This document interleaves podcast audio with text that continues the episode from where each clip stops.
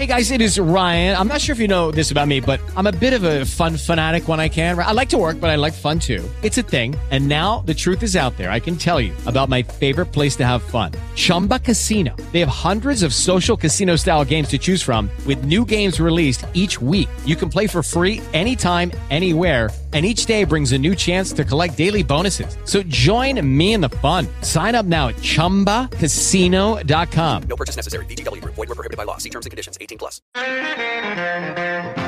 What?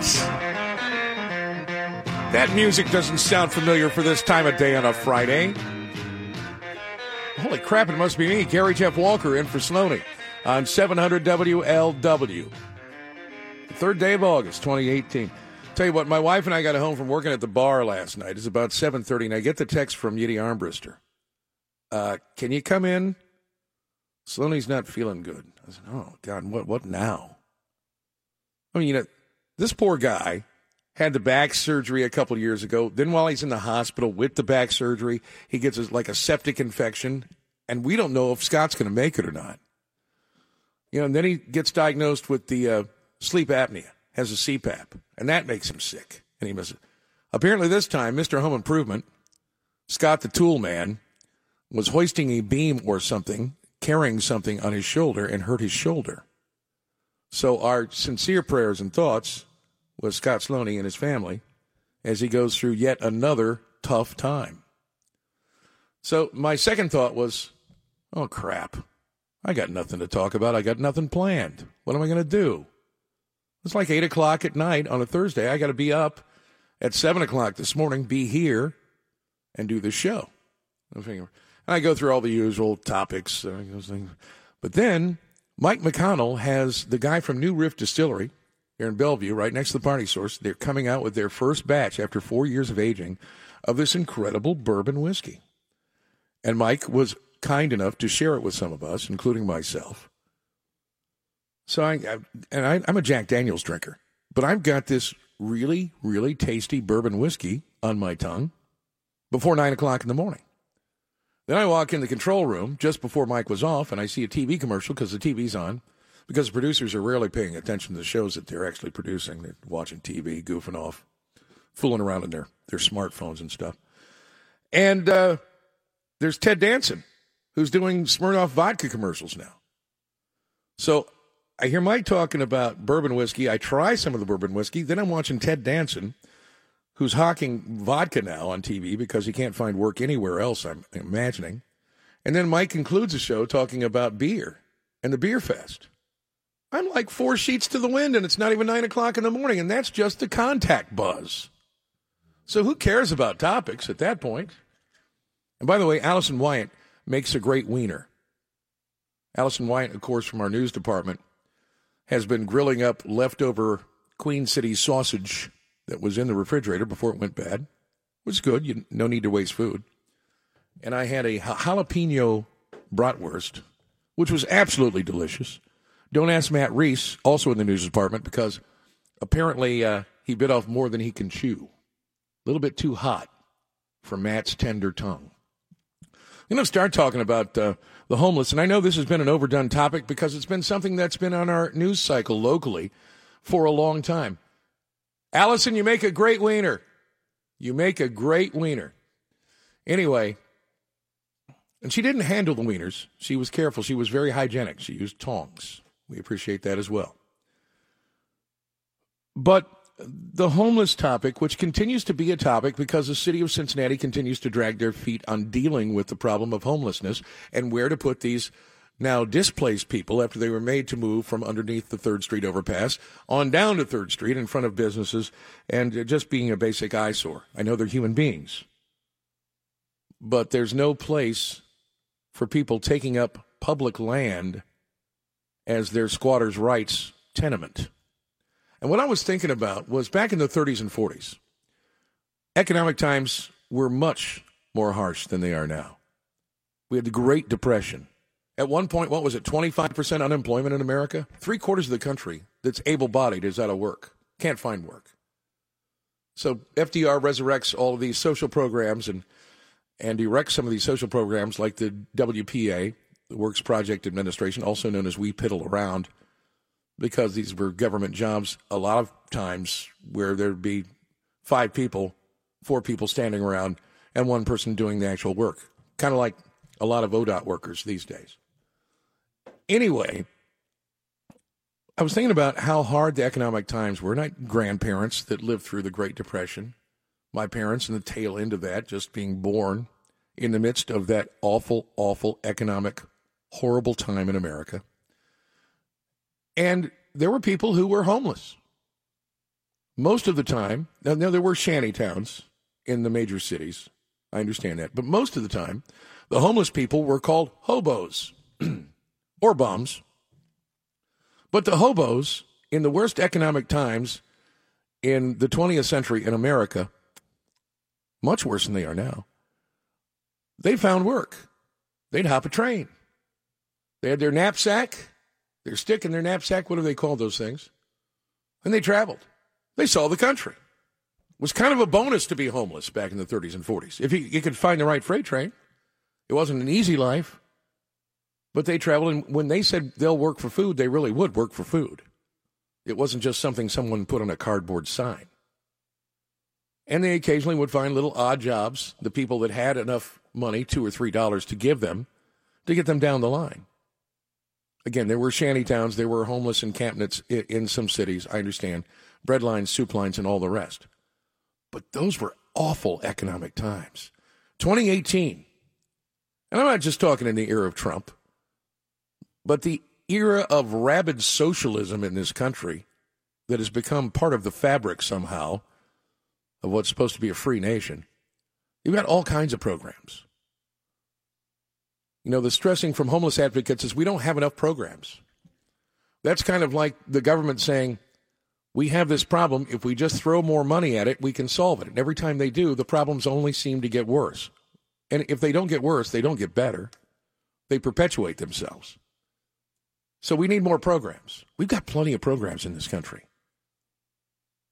But getting the people to seek the help they need is sometimes a big part of the problem. And that's where the homeless advocates, I think, should come in and often do. Getting people to the right place, the right department, the right program, the right social benefit helpline, whether it be for food, for shelter, for health care, and all the rest. We have the richest poor people on the planet in the United States of America. And especially, and I'll say it, in the age of Trump. The economy is whirring along. How long that will continue? Nobody knows. Just a new unemployment r- rate today, down to 3.9% in America. Not as many jobs as they thought would be added in the month of July because businesses are ha- having a hard time finding qualified people to fill the positions which are open and opening more and more all around the country. So we have really great economic times, and yet we're mired in this homeless problem in Cincinnati and I know there are homeless people, people who do not technically have a place to lay their head at night or a roof over their head, who do work jobs. I understand that. There are some. Plenty of mental health, eh, mental health issues, plenty of drug problems and alcohol problems. It's all out there. But times have never been better. Let me ask you something. Would you rather have been a homeless person in America in 1936 in the wake of the Dust Bowl and the Great Depression? Or now? It's more, uh, much more advantageous to be homeless now, and I think that's why the problem continues to persist. It's easy to be homeless now. As tough a life as it is, it's a lot easier than it was 80 years ago. Just like a lot of other things in this country, whether it's we're conditioned to cool air in the summer, uh, whatever, you pick a topic where Americans have become weaker and softer, and the homeless have joined in with the rest of society in that. It's a tough life. I wouldn't want to live it. But I know because of a number of factors, I wouldn't have to. Not because I'm privileged, not because I'm smarter than anybody else, but I just wasn't raised that it's cool to go sleep and poop and pee on the streets. In front of God and everybody else. So the homeless people have demands. Portalettes. Well, it's better than the feces and urine running in the open streets of Cincinnati? Showers. We got to provide them showers. And what exactly is affordable housing for someone who has nothing? It's free to them, not to the rest of us. I don't have a solution, but I'm telling you, the way things have been gone about in this country for years on the subject, and especially lately in Cincinnati, they don't have any solutions either. But they better solve the problem. Not only for the rest of us, but for the homeless themselves, because it is a health issue. It's a public safety and health issue. Having people live and urinate and defecate on the streets, using their drugs, having sex, doing all the things that humans do indoors. Only I'm outdoors, you know, as George Thorogood once said. Gary Jeff for Sloaney today, 513 749 7000, 1 800 843 2441. Mo Egger will be here about 935. Talk about Urban Meyer, Brandon LaFell's departure from the Bengals. Football back, obviously, training camp open for the Cincinnati Bengals and around the league. We have confirmed Corey Lewandowski, a former campaign chairman for Donald Trump, about the latest Trump rallies. God, I, I got to talk about that too. Uh, and the Ohio 12th District race for the House of Representatives, a, con- a, contested general election or special election that usually is a stronghold Republican seat 1035 Jay Ratliff, the uh, Transportation Safety Administration, TSA, is going to stop screening at smaller airports. So, terrorist, if, if you want to sneak a bomb, maybe you can go to, uh, I don't know, somewhere else. And uh, Wright Patterson Air Force Base, there was a report of an active shooter. It, it wasn't a real shooter, just a drill. And much more in your phone calls included. We'll talk to Louie and Dayton next on 700 WLW. On the jukebox at Huddles, this is what we call obligatory Steely Dan. It has to happen at least once a shift. Now we got that out of the way, Jimmy. No more Steely Dan. No, I'm kidding.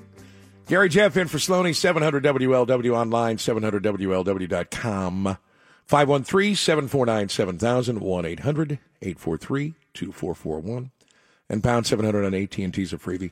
Gary Jeff Walker at 700WLW.com to opine by email. Let's go to Louie and Dayton. Thank you for your patience. Louie, what's on your mind? Oh, Cincinnati. Oh, God. Council. They're running the city worse than a, than a Chuck E. Cheese management, uh, you know, group. I, I just, I just find. No, I, have actually, I've actually seen some Chuck E. Cheese that operate much better. But anyway, you, you, you, know, I, I'm just so shocked that they actually are removing these homeless because initially I thought it was going to be a taste of Seattle or or smell of San Francisco as you walk by and smell the feces and the urine. Um, having been to those cities at, at some time in the past and uh, having my olfactory nerve offended by it. Um, see, all this is basically is a ploy. Um, these the Democrats, and I hate to be so like pointing my fingers all the time at the direction of the Democrats, but this is the way to maintain uh, the voting rolls, to maintain support, because you know anyone who gets a handout is going to vote Democrat. And free housing is what they mean by affordable housing, meaning that, that we can afford to pay for their housing. That's what it basically means. It means affordable housing. They're asking us, as the taxpayers, can we afford to pay for the homeless's housing? That's what that means. So, and and their answer is, well, you want them off the streets, so why don't you do something about it? It's like, well, why is it my job to pay for someone else's housing if it's coerced at the uh, point of a gun by a government, which is know, basically what taxes are. More or less, in the proverbial sense. And the thing is, people forget, you know, years ago, you know, Ellis Island and, and all these yeah. images in, in your brain, people had social support networks of the Catholic Church, their, their synagogues, everything else. There was no welfare. There was no, if you were on the street, they, they, they would remove you immediately. There were things called vagrancy laws. Yep. Remember those? Yep. Okay? And you know what? A lot of these homeless have psychological or psychiatric disorders, and they're untreated. And when they shut down many of these uh, psychiatric institutions, they spilled over onto the street. And in Cincinnati, I'm glad that they actually are removing them. It is Ryan here, and I have a question for you. What do you do when you win? Like, are you a fist pumper? A woohooer, a hand clapper, a high fiver. I kind of like the high five, but if you want to hone in on those winning moves, check out Chumba Casino. At ChumbaCasino.com, choose from hundreds of social casino style games for your chance to redeem serious cash prizes. There are new game releases weekly, plus free daily bonuses. So don't wait. Start having the most fun ever at ChumbaCasino.com. No purchase necessary. Group. Void were prohibited by law. See terms and conditions. 18 plus. If you own a vehicle with less than 200,000 miles and have an auto warranty about to expire or no warranty coverage at all, listen up. CarShield has a low-cost month-to-month vehicle protection plan that covers more parts than ever. Visit carshield.com/audio to find out how you could pay almost nothing for covered auto repairs. Drivers who activate this vehicle protection today will also receive free roadside assistance, free towing, and car rental options at no additional cost. Get your free quote today at carshield.com/audio. That's carshield.com/audio. Because I mean, if you've been to Seattle or San Francisco, you better have an oxygen mask. You better you better make sure that you uh, have a vomit to bu- a bucket to vomit in because that's what's coming to Cincinnati if they don't stop this. Louis, thank you. Very, very cogent thoughts, and I, I think you're right on about most of what you said. In fact, about 99.999. So you're all of it. You're right about all of it, in my opinion. Let's go to Dave. Hello, Dave. You're on uh, with Gary Jeff and for Sloaney on 700 WLW. What's up? Good to hear you on this morning, buddy. Great to be here. Uh, you know that last caller, I think his name was Louis, he was dead on. I think it was a she. I mean, she, I'm sorry. Okay, well, dead on. I mean, that was very good call. Here, here's my thoughts, and I, I will be very honest. I struggle with this whole thing. I mean, I I believe in helping people. Yeah. I, I you know, I our every year our our where I work, we go down and we put on a party for the people at Tender Mercies, and you could tell that they have mental issues. They they, you know, I they're they're just nice people. I you know I really struggle with this, but on the other side, was something that I've subscribed to pretty much most of my life is that pain is the, still the best teacher. Oh, there's, there's no if- if- question. and if you and if and if we uh, we take away that learning experience from somebody, they never learn. Now it seems to me that if we and I'm not and again I struggle with this. I want to help people that want to help themselves. I'll do anything to help people that want to help themselves. And I know some people aren't capable of it, and, and I I get that. I, I'm all for helping that that can't help themselves or that that want to Well, help. well, Dave, let me put it. In, But- let me put it in biblical terms. Ask and it shall be given. Seek and ye shall find. But the, even the Bible, the model of Christian love, God's love, suggests that you you have to seek it before you can find it, and that's what you're talking Well, about. yeah, I don't even want to go down that road because I mean, you can get people calling in and saying, you know, we got to give, give, give, give, give, give, give. So I mean, I that's a you go down the the, the the Christian road, and that's a tough one for a talk radio show. I, my It's not not tough that- for me. Well, there you handle it then. You're better than right. me. So um, my thought is this: like Louis said, if we've got to we've got to get them off the streets, we've got to make it somewhat uncomfortable, and maybe they just might realize that you know I need to help myself because there are people that can help themselves, but just don't want to help themselves. As long as the you're, we're putting out the bird feeder to give them free food, free everything, free this, they're never going to help themselves. But when we take it away, then maybe they'll be forced to help themselves. And and and Dave, what you're saying is all too real. And I, I will acquaint. Thanks for the phone call. I will acquaint it with what uh, someone who told me a long time ago, and I believe it to be true. I've done a little bit of research on it. Birds, you know, they've got bird brains. They're not all that smart, right? Birds, when they have their little chicks in the nest, once the chicks are able to fly and get food on their own, if they do not move out of the nest, the bird parents purposely thread that nest with thorns to make it uncomfortable for the young ones to stay. So, along the lines of what Dave said about pain being the best teacher, yeah. If birds know this about their young, why don't we know this as a society of human beings about people that need a little nudge, need a little needle in their nest every once in a while? I, Dane and Chevrolet, real quick. You got about 30 seconds. What's your idea? Uh, Queen State Correctional Facility. Move them all in there. I've heard Turn that it in, suggested. turn it into a workhouse. Uh, get rid of the twelve step program and the preachers. Uh, let, turn it into a workhouse. Let them drink. Let them party. Uh, they all stop. It's just like at the bar. Two thirty, the drinking light, smoking light goes out. They get up the next morning and work. Uh, just a suggestion, Gary Jeff Walker. Thank you. All right. Thank you so much. News next, and why breaking news may be bad for your health. Plus Mo Egger on the other side on 700 WLW. GJW and for Scott Sloan on this Friday, August the 3rd, 2018. I can't think of a better next guest. By the way, Stephen Keith, you want to hang on the line? We'll get to you in just a few minutes. But we have a scheduled guest, and he has a very, very busy schedule himself. So we want to get to Mo Egger. I can't think of a better guest than Mo because today is National Watermelon Day, and today is also the 69th anniversary of the forming of the National Basketball Association, August 3rd, 1949. Hey, Mo! What's going on? Heading to Bengals training camp today? Uh, no. No. that's why. I guess that's why Rapine is down there, right?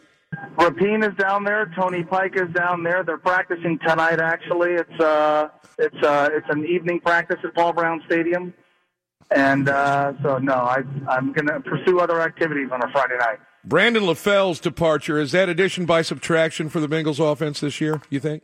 Well, uh, what I like about it, it's it's a it's kind of a very un-Bengals like move um, because the Bengals always kind of side with safety and caution and reliability, and this is a little bit of a roll of the dice because they've got a number of, of intriguing young wide receivers, all of whom, uh, by all accounts, have had very good training camps. But you know, look, at some point you you, you got to throw John Ross out there, a former top ten pick. You got to throw Tyler Boyd out there, a second round pick from a couple of years ago, who had a good rookie season in 2016. They get Tyler Eifert back. You obviously cross your fingers that he's going to be able to stay healthy. I, Yeah. I kind of feel like this is a move that comes with with a lot of upside. It carries with it some risk. But but I'm I'm okay with that. I'm okay with rolling the dice a little bit, seeing what some of these younger guys can do. Brandon LaFell was a nice complementary piece, but I think the hope all along has been that someone else or a, a number of guys would kind of bypass him in the pecking order. And so far in training camp, I think some guys have shown that they're going to be able to do that. Brandon LaFell requested his release and the Bengals were willing to oblige. And I think it's, I don't know if it's addition by subtraction necessarily. I do think, though, it, it gives other guys opportunities who have higher ceilings than Brandon LaFell ever did. All right. What about and Joe Mixon has been mentioning they're going to integrate him more and more into this offense, and he is a man who certainly can catch a pass out of the backfield. Correct? Yeah, you know, I, I tend to think that when when you when you judge the the productivity of the two main running backs this year, Giovani Bernard and and Joe Mixon, the best way to do that is not going to be to look at yards rushing or yards per carry. Obviously, that's going to be a big part of what the Bengals want to do. But I kind of think in an ideal world, some of their quote unquote runs are actually going to be passes to either of those two guys. Giovani Bernard is an accomplished pass catcher in this league. You know, 2015, he actually caught more passes in a season than Mohamed Sanu did. And Mohamed Sanu got a pretty lucrative contract uh, oh, that, Oh, yeah. that last year, after that last year in Cincinnati. I think it illustrates what he can do out of the backfield. And Joe Mixon, look, the, the comparison that everybody made when he was coming out of college was to Le'Veon Bell. Le'Veon Bell's a great traditional runner, but he's also a guy who can do a lot of damage catching passes. That is a big part of Joe Mixon's game, and I think it's priority number one for Bill Lazor to figure out a way to use those guys simultaneously and get as much out as you can from them, not just handing them the football, but throwing it to them as well. While the Bengals are beginning their spring tra- their their training camp, their practices, so is Ohio State. The first fall practice of the year, uh, which by the way is going to be closed to the public. I understand. The future of its coach unclear. The school announced yesterday that a special independent six person group will investigate Urban Meyer's involvement in whether Zach Smith, he knew Zach Smith was beating his wife. Now, the optics are awful on this, Mo, but after going through Urban Meyer's contract, I mean, do you think Ohio State has the legal leverage to fire him? Absolutely. If if he if he didn't report it, he's in violation of Title IX. Okay, now, Um, now here, and- here's here, you, okay. You mentioned Title IX. Title IX was designed to provide equality between male and fe- female athletes. I mean, that was the initial reason that Title IX. So, so stretching Title IX out into uh, somebody's action in their home, not in the workplace, and making the person who's directly uh, uh, responsible for that person responsible for what another employee does at home, not in the workplace. I, I think that stretches the bonds of Title IX a little bit far. Go look at the verbiage of Title IX. Okay. Because the verbiage of Title IX, which I, I'm driving right now, so I don't have it in front of me, All right. uh, dictates that these these coaches are bound to report um, sexual uh, assault incidents, domestic violence incidents, basically anything that puts a, a, a woman's well-being in jeopardy. Now, you're right. Ti- Title IX was originally uh, drafted to create equal opportunities in college athletics, but it has since come to basically be a way to protect uh, women from things like what Zach Smith is accused of doing. And not only could Urban Meyer be in violation of Title IX, but his wife, who works for Ohio State, could be as well. All right. Uh, just the the the basic. And I'm not going through the meat of what Title IX says because actually there's not that much program and people would nod off. but but again, the intent of Title IX, a piece of legislation included in the Education Amendments 1972 that requires schools that receive federal funds to provide girls and women with equal opportunity to compete in sports. That ba- that's like that's like the Robert Mueller investigation was supposed to be about Russian collusion in the Trump campaign, and now it's about everything else. I mean, it really no, is. You, you're you're you're not you're not wrong. No. But there are people smarter than me who, when this first came up, said that's a direct Title IX violation. Eh, Urban Meyer had an obligation based on his the duties he's bound by Title IX to go to his superiors and report that someone working underneath him uh, was involved in domestic violence incidents.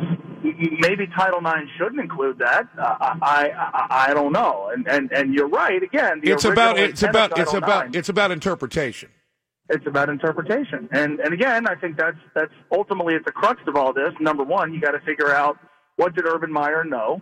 Did he lie about what he knew while acting on behalf of Ohio State University? You know, he went to Big Ten Media Days last week and said that he wasn't aware of these incidents. He wasn't aware of anything besides the thing that happened in 2009, which he, of course, did everything he could to brush under the rug, in the very sanctimonious way that Urban Meyer uh, speaks.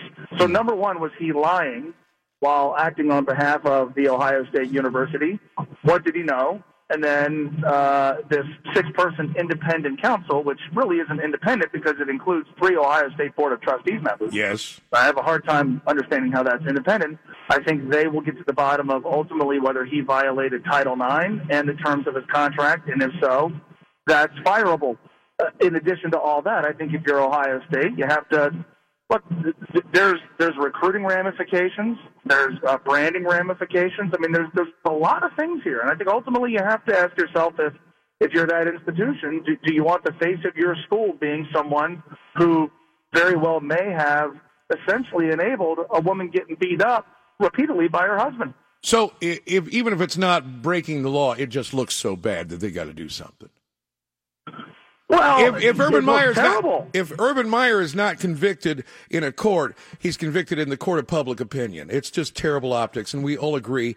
Now, I mean, if Scott Reinhart knew, and there were no police involvement, Scott Reinhart, our boss, knew that you were beating your girlfriend, which of course you don't do, and and he didn't report it, would he be in trouble? I know there's no Title IX ramifications here, so I'm just saying, how much are you responsible for another employee doing when they're off the clock and it's not? I mean, you know what? With Joe Paterno and Penn State, this was happening on campus. This was something that was going on that everybody knew about on campus. I I, I think it's too totally with with the with the wrestling doctor. This was going on on campus with Ohio State athletes. Absolutely. There should be outrage. There should be shock. There should be prosecution where prosecution is possible. The doctor is dead. But stuff that happens off the clock, not at the workplace, has nothing to do with your football duties. I mean, I, I, I just have some issues with it. I, I don't think that I don't think that Zach Smith should have his job. I, I think that he should be pilloried as as a and I, I'm not a big fan of Urban Meyer. I I know that he's very sanctimonious and has worked very hard to try and maintain a squeaky clean reputation over his career, although it may not be so squeaky and so clean. And I Judy was boring. Hello. Then Judy discovered ChumbaCasino.com. It's my little escape. Now Judy's the life of the party. Oh, baby, Mama's bringing home the bacon. Whoa, take it easy, Judy. The Chumba life is for everybody. So go to ChumbaCasino.com and play over 100 casino style games. Join today and play for free for your chance to redeem some serious prizes. ChumbaCasino.com. No purchase necessary. Void where prohibited by law. 18 plus terms and conditions apply. See website for details. It's true that some things change as we get older. But if you're a woman over 40 and you're dealing with insomnia, brain fog, moodiness, and weight gain, you don't have to accept it as just another part of aging. And with MIDI Health, you can get help and stop pushing through it alone.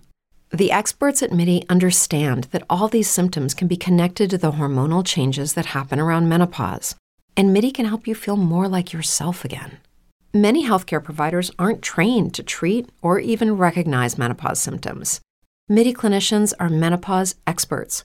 They're dedicated to providing safe, effective, FDA approved solutions for dozens of hormonal symptoms not just hot flashes. Most importantly, they're covered by insurance. 91% of MIDI patients get relief from symptoms within just two months. You deserve to feel great. Book your virtual visit today at joinmidi.com. That's joinmidi.com. understand all of that. I'm not an Ohio State fan or an apologist for Urban Meyer. I just have questions about this and how much he's liable. So if it if it doesn't happen uh, on campus, let, let's say one of his players was involved in the exact same thing, and we found out that Ohio State covered it up and did nothing for it, that did nothing about it. Point taken. We would we, we, we would we would hold Urban Meyer uh, uh, accountable for that. We, we have a number of college players and coaches who who end up sacrificing academic opportunities, Yeah. employment, uh, and and all sorts of things for things that happen off campus. Yeah. Um, you know, there, there there's the Title IX uh, obligations, which he may or may not have met, and and then there's just what do you want your university to stand for? You know, the Joe Paterno thing. You're right; those um, those crimes occurred on campus. At the same time, here you had someone who ultimately placed uh, the football program, the well-being of the football program, and by extension, his own self-interest ahead of the well-being of other people if Urban Meyer did that, and you're comfortable with him being the head coach of, of that that university's football program, well, th- then you're okay with what he did.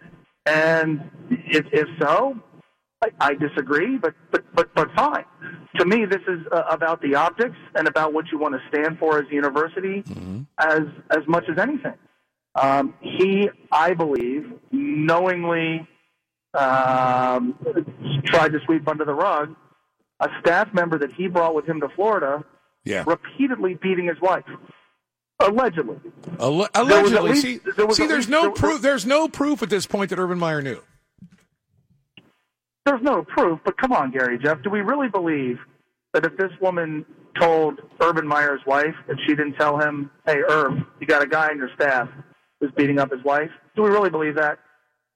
Well, and, and again, you mentioned the uh, the prior allegations from 2009 when Zach Smith was an assistant under Urban Meyer at Florida.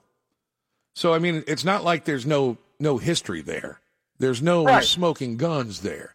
Obviously, I was just playing devil's advocate, Mo. I just I just had No, some I, I get it. I, no, I look, I, I get it. There, there's murkiness to it. I, I really do get it, and and I, I, I think I think we need to hear from Urban Meyer. I mean, I, I, I think it, we- we haven't heard from him. We haven't heard his side of it, and I'm open-minded enough to at least listen to it. But I, I, I just think that strains credibility when you go, okay, uh, Courtney Smith is the woman who is married to Zach Smith, the former Yes. wide receivers coach. She claims that she texted uh, Urban Meyer's wife. Brett McMurphy, the reporter who broke the story, has a copy of those texts. Those texts include photos shared by Courtney Smith All right. that I think would illustrate that she was put in harm's way. I, if if you're going to tell me that there's no way that Urban Meyer knew, I, I, I just have a hard time believing that. I, I have a hard time believing that his wife would find out and not say to him, "Hey, Urban, you've got a guy on your staff, a dude that you've gone out of your way to give opportunities to, who's who's putting his wife and, and children in harm's way." Now, why was he never charged? I don't know. Why didn't the police do more? I don't know. Those Why, are why do these. Why do these allegations uh, fr- are, date back to 2015 and they only surface now? because a uh, a uh, protective order was released by uh, on behalf of Courtney Smith against Zach Smith. That came to light. Brett McMurphy did the reporting on that. And didn't, Urban Mc- didn't hold on? Didn't McMurphy also do the reporting uh, that was negative to Jim Tressel? Uh, I don't I don't remember that. I, I don't know. I, I think that was George Dohrmann of Sports Illustrated. Oh, George Dohrmann. Okay. But at, at the root of all this, Jim Tressel, Jim Tressel didn't get in trouble because his players were getting free tattoos. He No. got in trouble because he lied to university investigators and NCAA investigators. And the point, and uh, going, and going back to the point you made about Urban Meyer, if he lied while representing Ohio State University, then I, I got it. I'm, I'm completely fine with whatever they wind up doing. Right. So what we need to find out is what did he know? Now, if Urban Meyer can prove, hey, look, I did not know, and if he can be convincing enough to to to convince us that he did not know of this, well, okay. Then I mean, I would really wonder. Then, okay, your wife knew and didn't tell you. I mean, that's almost more unforgivable. Well, You what, know, what if, what if we concerned. what if we actually find out that this is a money grab? on on whose behalf? I don't know. Lawyers. I mean, I mean, who, we'll- who's, we'll- who's who's, we Okay. wouldn't really even know about this unless a college football reporter did some reporting. yeah, you're right. Uh, You're right. Courtney Smith didn't run to Brett McMurphy and say, you know, she's not suing the university right now. She's not suing Urban Meyer. Uh, a, a protective order was released. That's a that's a public document. Yep. Um, the reporter, Urban Meyer, did what he could to minimize that report. Sure. Um, the reporter did more digging, got his hands on text messages. I haven't heard of anybody asking for money. I haven't heard of anybody lawyering up to to sue the school or sue Well- Urban Meyer. And well, we'll know- Maybe that happens, but I I, I have a hard time thinking that Right. this is a, a cash grab. I mean, I, again, at the end of the day, what, what this is about is what did Urban Meyer know? What did he do about it? And did he lie about it? Sure. And did he break uh, the the terms of his contract by violating Title IX? I, I don't definitively know those things, Right. but I, but I can tell you how the tea leaves read. The tea leaves read to me that he lied. The tea leaves read to me that he knew. And there are people smarter than me uh, who who follow this stuff very very closely who will say that both he and his wife very very possibly violated Title IX. If all those things occurred, I don't know how you can keep him as as your head football coach. I, I got you. Oh, I, I I totally understand the optics of it and and uh, some of the the actual good arguments for ousting Urban Meyer at Ohio State. I I understand that. I just have questions. Uh, well, no. And, and by the and by the way, it's it's it's worth pointing out. Urban Meyer isn't the only person we should be asking questions to. I mean, Courtney Smith said uh, in the interview she did with uh, a network called Stadium that she believes all of the assistant coaches' wives knew. Well, kind of need to hear from them. And, and by the way, one of those assistant coaches is currently the head coach at the University of Cincinnati. Now, those coaches don't have the firing power that Urban Meyer would have. No. But I mean, I would be interested in, hey, did you guys know about this?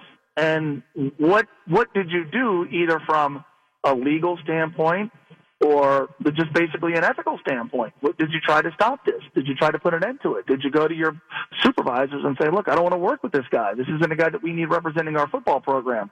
It's not just Urban Meyer that's got to answer questions. I think anybody who's been on the same staff as Zach Smith should should should should answer questions about what they knew. I got you. All right, Mo. Thank you very much. I appreciate your time. We went overtime, but it was good good time. So uh, thanks for the info I'll talk to you tomorrow. and the opinion. Yes, you will. Seven hundred WLW. Yeah, talking with some powers that be before we went on the air this morning. Gary Jeffin for Sloney, by the way. It's not Friday. It's kind of a light day. You know, fluffier topics. So we're talking for a half an hour about an assistant coach at Ohio State beating his wife and his boss, the head coach, being in trouble because either he knew and lied about the assistant coach beating his wife. It's been a light topic day. And homeless, people peeing and pooping in the streets. Light topics. I love it on a Friday.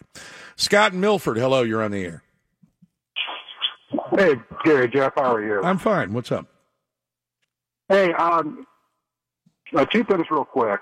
Um, one is uh, if the cops had shown up at uh, at the Myers address uh, at least nine times. Not not Myers' address. Uh, no, Zach, no, Zach. Scott. Zach Scott's address. Yeah.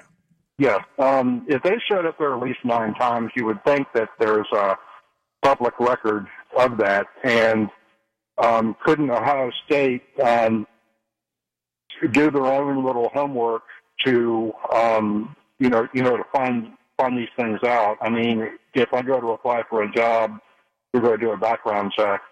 And another thing is, um, why did Urban Meyer's fire um, on his coach in the first place? Was it because of the allegations? Of Oh, it, was a, it was a protective order. It was a protective order that was filed that, that, that came to light, that came to knowledge against Zach Smith by his wife Courtney Smith. That's that's once that allegation was out there, it was public record. That's when they pulled the trigger, from my my understanding. So that's how that happened. I appreciate the telephone call, Steve and Etna. You'll have to hang on, or, or maybe give us a, a ring back because I'd love to talk to you. And I'm sorry about Steve and Keith. We kind of got lost in the weeds there. Spousal abuse, bad optics, and possibly the uh, the firing of the head football coach of the Scarlet and Gray in Columbus. Corey Lewandowski, a Trump supporter, one time campaign manager, will join us right after news, which is now at 700 WLW. Good morning. Gary Jeffrey in for Sloaney.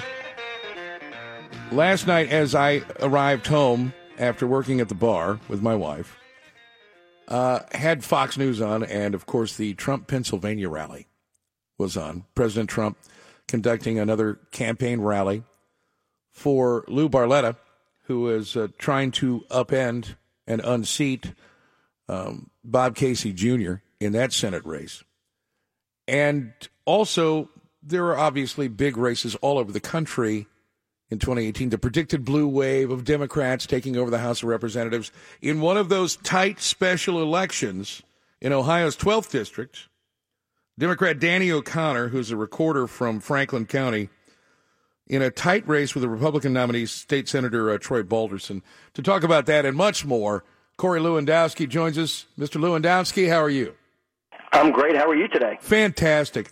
I got to tell you, and I was talking with somebody else about this as I as I was watching the rally last night. I saw the rally in Tampa too, uh, parts of it.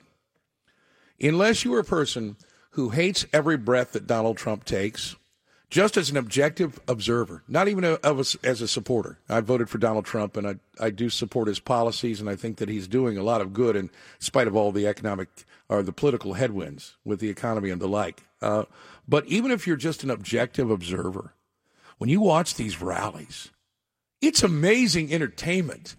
I mean, talk about a guy who knows how to work a room and a big room.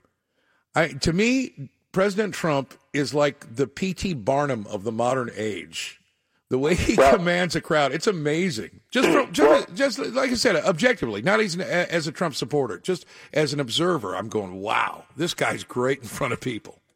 I, I have said many times, Barnum and Bailey's Ringling Brothers did not go out of business because they couldn't find elephants. Donald Trump is the greatest show on earth. That's the difference now, right? When you go to a Trump rally, and I've been to hundreds of them, I was with the president on Tuesday in Tampa. People go there because they don't know what the outcome is going to be, what he's going to say. It is a high energy, high octane environment people build their days around this. It's like a it's like the Super Bowl and the World Series all rolled into one. People go, they tailgate beforehand, they spend their day, they wait in line, they leave their home early, they put 12 or 14 hours into going to these rallies because this president knows how to talk to the American people directly, bypassing the mainstream media and the responses, whether it was in Pennsylvania last night, in Tampa on Tuesday night, or in Columbus tomorrow night, you will see this crowd fired up agreeing with what he's saying, hanging on every word, and knowing that even though they've heard some of it before, they want to support this president and his agenda, and it's an amazing sight. Well, I know what your response is probably going to be, but I'll ask anyway. This blue wave that's being predicted, and it's got historical precedent because anytime there is one party's candidate, uh, two years later in the House seats and in the Senate seats, uh, many times the power the balance of power shifts in the legislative branch. Do you find it less likely in 2018 or more likely that the Democrats will take the House of Representatives, for example? Well, I think the blue wave, which is, you know, they want to talk about, look back historically. In Barack Obama's first term in the midterms, he lost 63 seats. Bill Clinton lost 54 seats. So there is historical precedent. George W. Bush, by and large, because of the 9 11 tragedy which had occurred, uh, did not lose seats, actually gained seats. What we see now is 41 incumbent members of Congress from the Republican Party are retiring, and the Democrats only have to win 23 seats. 23, yeah. So I don't think what you're going to see is swing. You won't see that, but what you will see is a much, much tighter majority. The Republicans. With the Lucky Land slots, you can get lucky just about anywhere. This is your captain speaking. Uh, we've got clear runway and the weather's fine, but we're just going to circle up here a while and uh, get lucky. No, no, nothing like that. It's just these cash prizes add up quick. So I suggest you sit back, keep your tray table upright, and start getting lucky. Play for free at LuckyLandSlots.com. Are you feeling lucky? No purchase necessary. Void where prohibited by law. 18 plus terms and conditions apply. See website for details.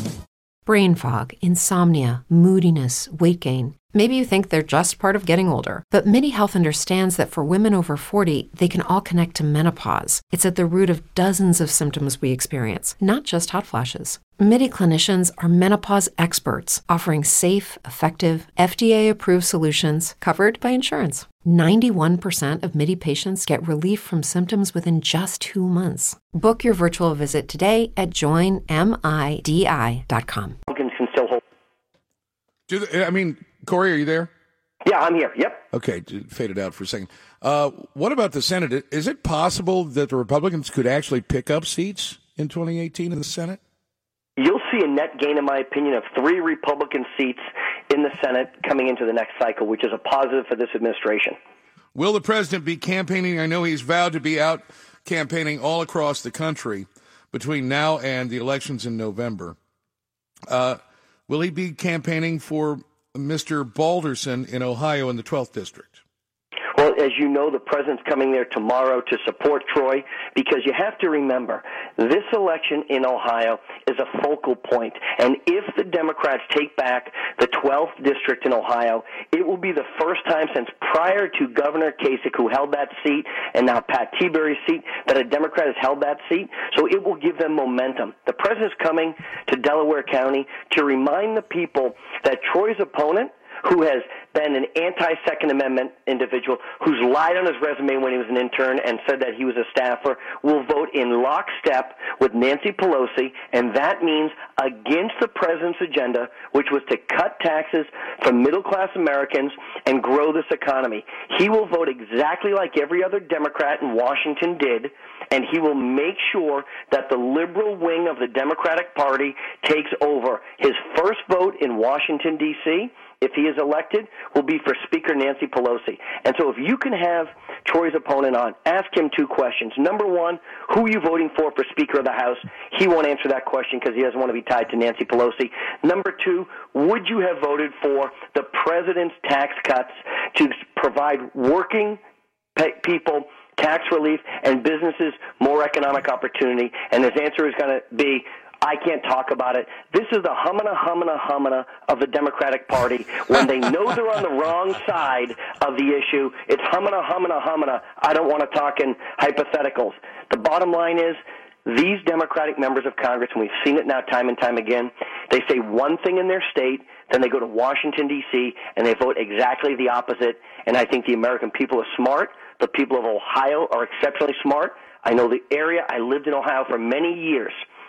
I know that they're going to send the right person. They're going to send Troy to Washington to support the Trump Pence agenda. Well, he still has a slight lead in the polls for whatever that means at this point, but we all know how polls can be wrong, don't we, Corey? Uh, District 1, Steve Chabot against Aftab Pureval, and there is some more information coming about uh, coming out about uh, the Hamilton County Court, uh, Clerk of Courts, Aftab Pureval, before uh, this election. Uh, Steve Chabot has had a a solid hold on this district for a long time. His opponent is a, pro choice, i.e., pro abortion candidate which will not sit well in the part of District 1 that is in Warren County for certain. But uh, how do you see that one shaping up? Well, I, I know Congressman Chabot. Don't forget, he came in the first time in the 1994 Republican Revolution. Right. He was one of those individuals who helped change the direction of our country for the better. He has done a great job down in Cincinnati. That district has gotten tougher and tougher, but Steve is a fighter. He is going to win that district, and he's going to continue to fight for the Trump agenda. You know, Steve uh, in Washington is one of these quiet guys who just goes about doing his business the way it's supposed to be done. He goes back to his district all the time. He delivers for the people of Cincinnati, and he's the person though. He's not throwing bombs. He's not making all the news that some of these other congressmen make. He doesn't go on television all the time. He is a quiet killer, and I mean that in a good sense. He gets to Washington. He does his job. He works with the right people, and I have the privilege um, through the Mike Pence Political Action Committee, of which I'm part of, to donate money to Steve Chabot's reelection campaign because we need Steve back in Washington. Corey Lewandowski, if you can, before we go, tell me the thing you like best about what President Trump has done since he's been in office and maybe the biggest mistake he's made. Look, the thing I like the best is easy. I like the fact that he is growing the economy. We are at historic unemployment numbers right now, 3.9% nationally. What he has done for the African American, the Hispanic community, women in the workforce has never been done before. My family has more opportunities today than they did two years ago because the economy is growing. That's number one. And he's in the process of denuclearizing the North Korean peninsula, which makes our world a safer place. Thank you for that, Mr. President. You know, where where I think, um, you know, I would disagree, and I've been very public about this. The beginning of this administration, on the day that he came in, we're not ready to go, and we missed opportunities. We had members of the swamp, the creatures who were part of the administration, the individuals who never were on the Trump agenda, burrowed their way in to the White House and burrowed their way in to executive agencies to stop the Trump agenda. That was the biggest mistake that was made. It's now being changed, and it's the right thing to do. Do you think the hiring of Attorney General Jeff Se- or the appointment of Jeff Sessions was a mistake, Corey? Look, I think Jeff Sessions is a good, honorable man. Uh, I saw Newt Gingrich speak last night. He said 90% of the issues as it relates to the Mueller investigation, Jeff Sessions is not recused from. Jeff Sessions needs to re-engage in this issue, bring this investigation to a close, put a timeline on it, and let's get past this fake Russia hoax narrative because that's what the Attorney General should be doing. Well, I can't wait for the next uh, the next Trump campaign rally that's televised because, like I said, if nothing else, and I'm a supporter of the president, it's it's great entertainment. it, look, it's it's amazing, and you can't do it justice if you're not there. So, for your listeners who might have the opportunity to go see the president tomorrow night in Delaware County, get there early. It is just because you have a ticket does not guarantee you entrance. You know, in in Tampa on Tuesday, we had 10,000 people in the building. Last night in Pennsylvania, we had 9,000 people plus a line still outside. This venue is considerably smaller. It holds about 4,000 people. So if you get a ticket, come early. Don't bring extra clothing. Don't bring baseballs or umbrellas. It's like going through the airport. You've got to go through the magnetometers. Please respect everybody else so they can get in quickly. It promises to be a high energy environment, and the president is just so good. It will be something you'll be able to tell your children and grandchildren about in the future. and and don't shout at, at Jim Acosta because he does enough damage to himself by himself. Look, that, that's a guy who, you know, you saw the press conference Yeah, yesterday when yeah. he challenged Sarah Huckabee Sanders, and when she outlined to Jim Acosta the way she's been treated, and that she's the first press secretary in the history of our country who requires Secret, Secret Service Service, protection yeah. because of the threats. Jim half-heartedly said, I'm sorry for that. He didn't apologize when they made fun of her at the White House Correspondents' Dinner. They said that's freedom of speech. And when she pushes back, he is, you know, it, the, the hypocrisy of the media is what I think the American people are tired of. Just report the news and don't make the news. Jim wants to make the news. He stopped becoming an independent journalist, and now he's become a commentator. There you go, Corey Lewandowski. Thank you so much for your time, man. Great to talk with you. Thank you. All right. Uh, Gary Jeff in for Scott Sloan. Your phone calls and more as we continue next. Stephen Etna, you want to ring back in? Now would be the time. 700 WLW. Ah, yes. Awash in the teenage wasteland of another era. Gary Jeff Walker and for Scott Sloan and 700 WLW.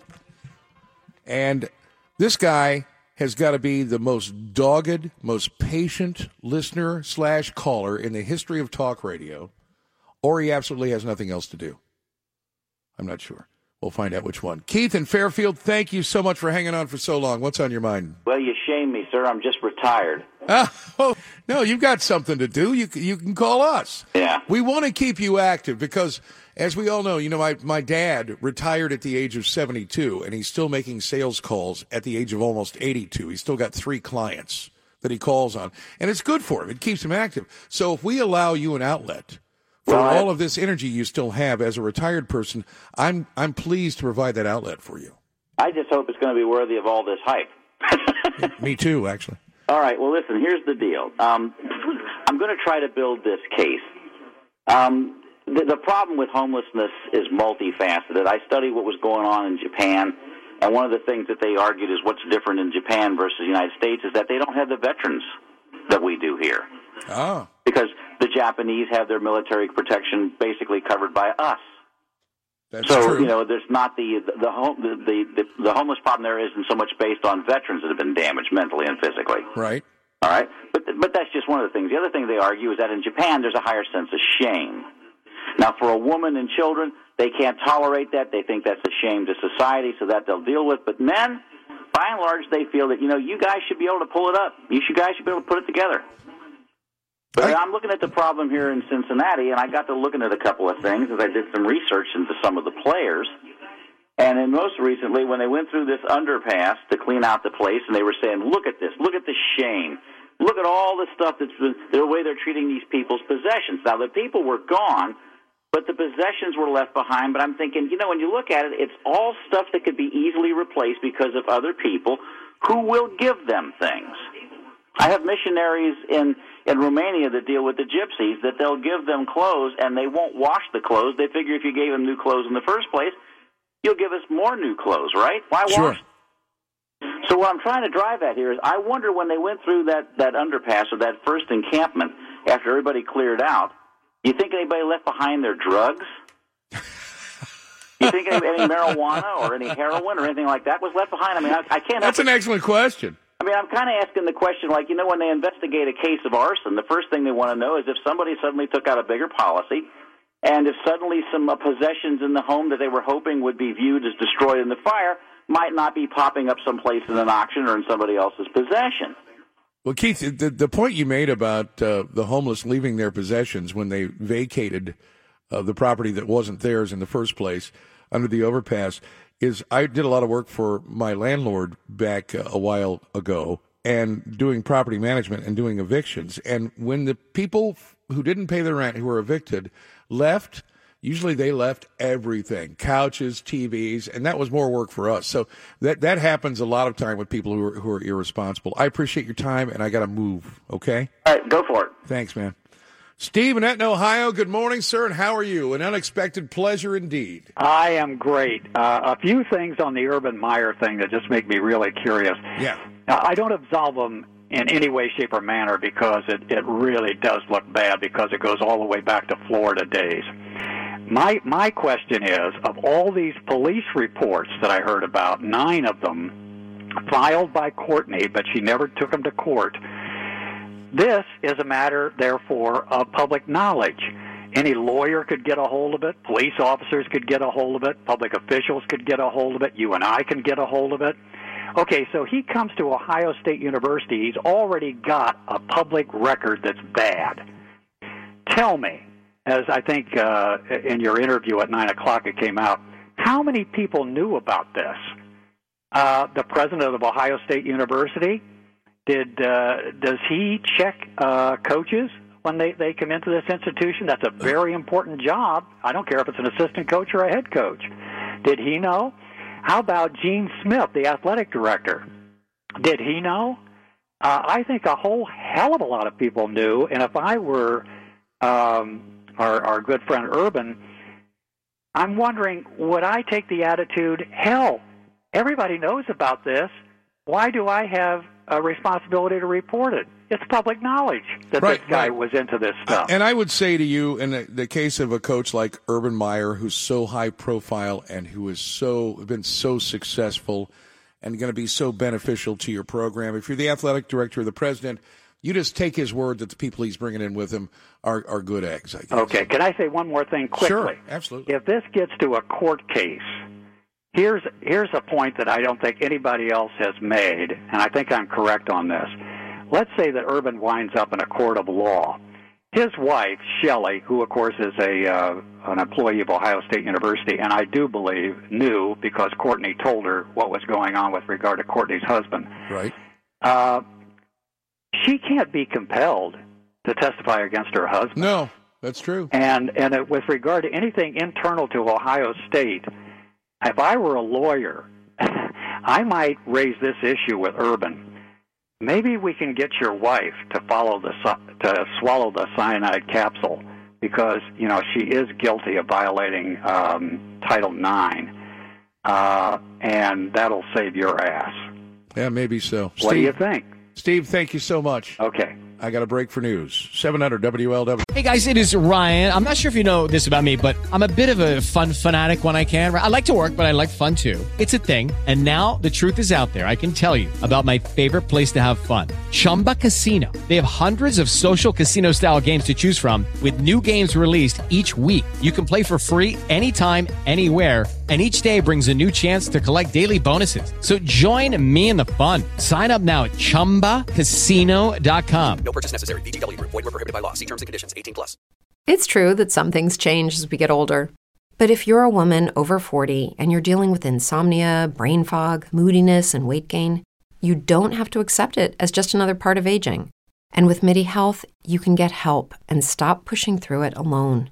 The experts at MIDI understand that all these symptoms can be connected to the hormonal changes that happen around menopause, and MIDI can help you feel more like yourself again. Many healthcare providers aren't trained to treat or even recognize menopause symptoms. MIDI clinicians are menopause experts. They're dedicated to providing safe, effective, FDA approved solutions for dozens of hormonal symptoms, not just hot flashes. Most importantly, they're covered by insurance. 91% of MIDI patients get relief from symptoms within just two months. You deserve to feel great. Book your virtual visit today at joinmidi.com. That's joinmidi.com.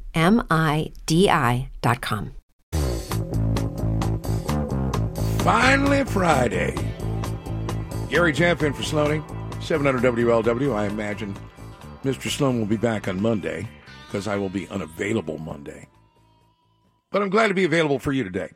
513 749 7000 1 800 843 2441 pound 700 on AT&T is a free call. Gary Jeff Walker at 700WLW.com if you'd like to opine by email. And joining us now on the line, 700WLW aviation expert. If you haven't checked out the blog lately, you need to, especially after our conversation to find out more. Jay Ratliff. Good morning, Jay. Good morning. Great to have you with us. Good to be here. The TSA is considering ending screening at smaller airports that have uh, 60 flights or less, or 60 seats or fewer. Uh, 150 airports that serve planes with 60 seats or fewer. The TSA said they would uh, passengers would still be screened before boarding the larger jets. yep. But the terrorists could target regional planes. My first question is this, and it's kind of the concept of concealed carry when it comes to gun laws. The whole reason concealed carry works is because if you're a bad guy, you don't know if the good guy has a gun or not. So why would you even if you even if you roll this out, why would you tell people that we we're considering limiting or stopping screening at smaller airports? Well, I mean, why would you consider it in the first place at all? I think agree, It, but- is the better place to start with this. But I mean, e- even if they didn't tell anybody, it wouldn't take long for there to be a social media explosion when somebody said, That's "Wait a minute, I just I, I boarded a flight at city such and such, and they just let me on the airplane." And a quick investigation would show that, look, the TSA's not at this airport, this airport, this airport. Um, and- and look, from a from a resource management perspective, I, I get what they're saying. You have fully staffed TSA agents, officers, we're supposed to call them because it makes them feel better. Um, we, we we have them working an eight-hour shift where they might have two or three flights. and that's it. And then the next shift comes in, and they might have two, three, or four flights, and that's it as well. And you have a lot of people that you're paying a lot of money to sit around and do nothing uh, while this airport, you know, operates a, a handful of flights a day. So the thought is, from a resource management perspective, let's put those people, that personnel, those expensive resources at a spot where we can better utilize them, which would be at the hubs. So the idea is you'd board a flight in Kalispell, Montana, wherever you'd fly to Denver.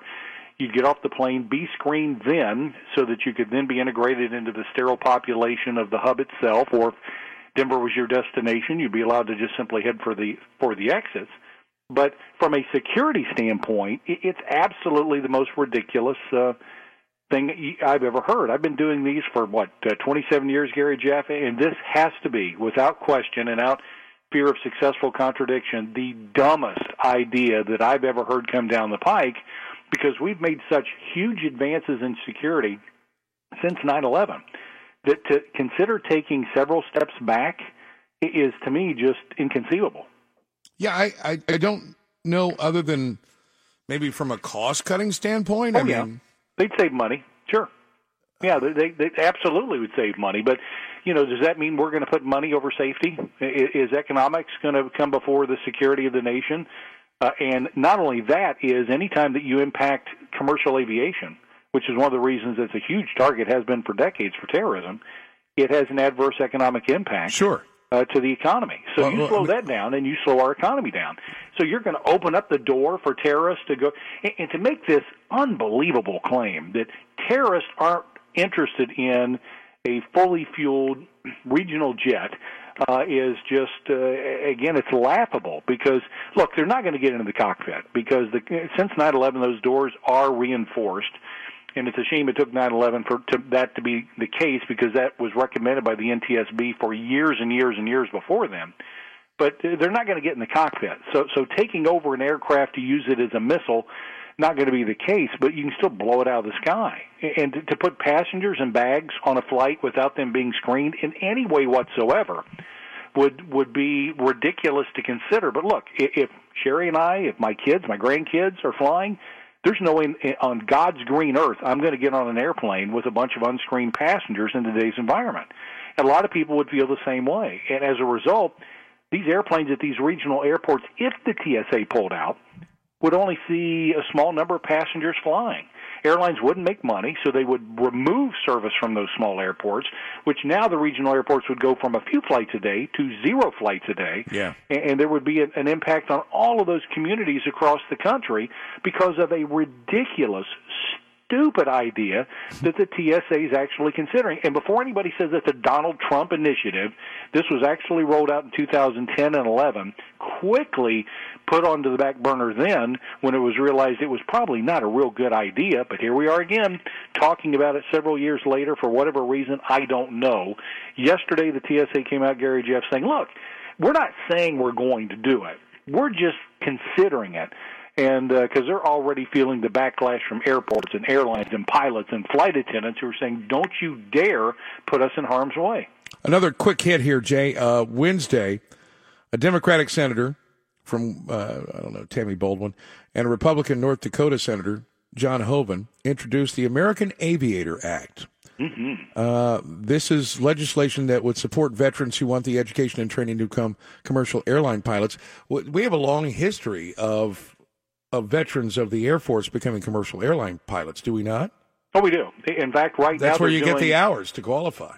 It is, and that's uh, and now that they have raised the hours, the flight hours, that's that's something that is uh, even more so. But you know, right now, not a lot of people are wanting to leave the military coming into commercial aviation because when you come out of that, you're basically saying I've got to start over. Yeah, I, I may have had a 10, 15, 20 year career, whatever it might have to be in the military.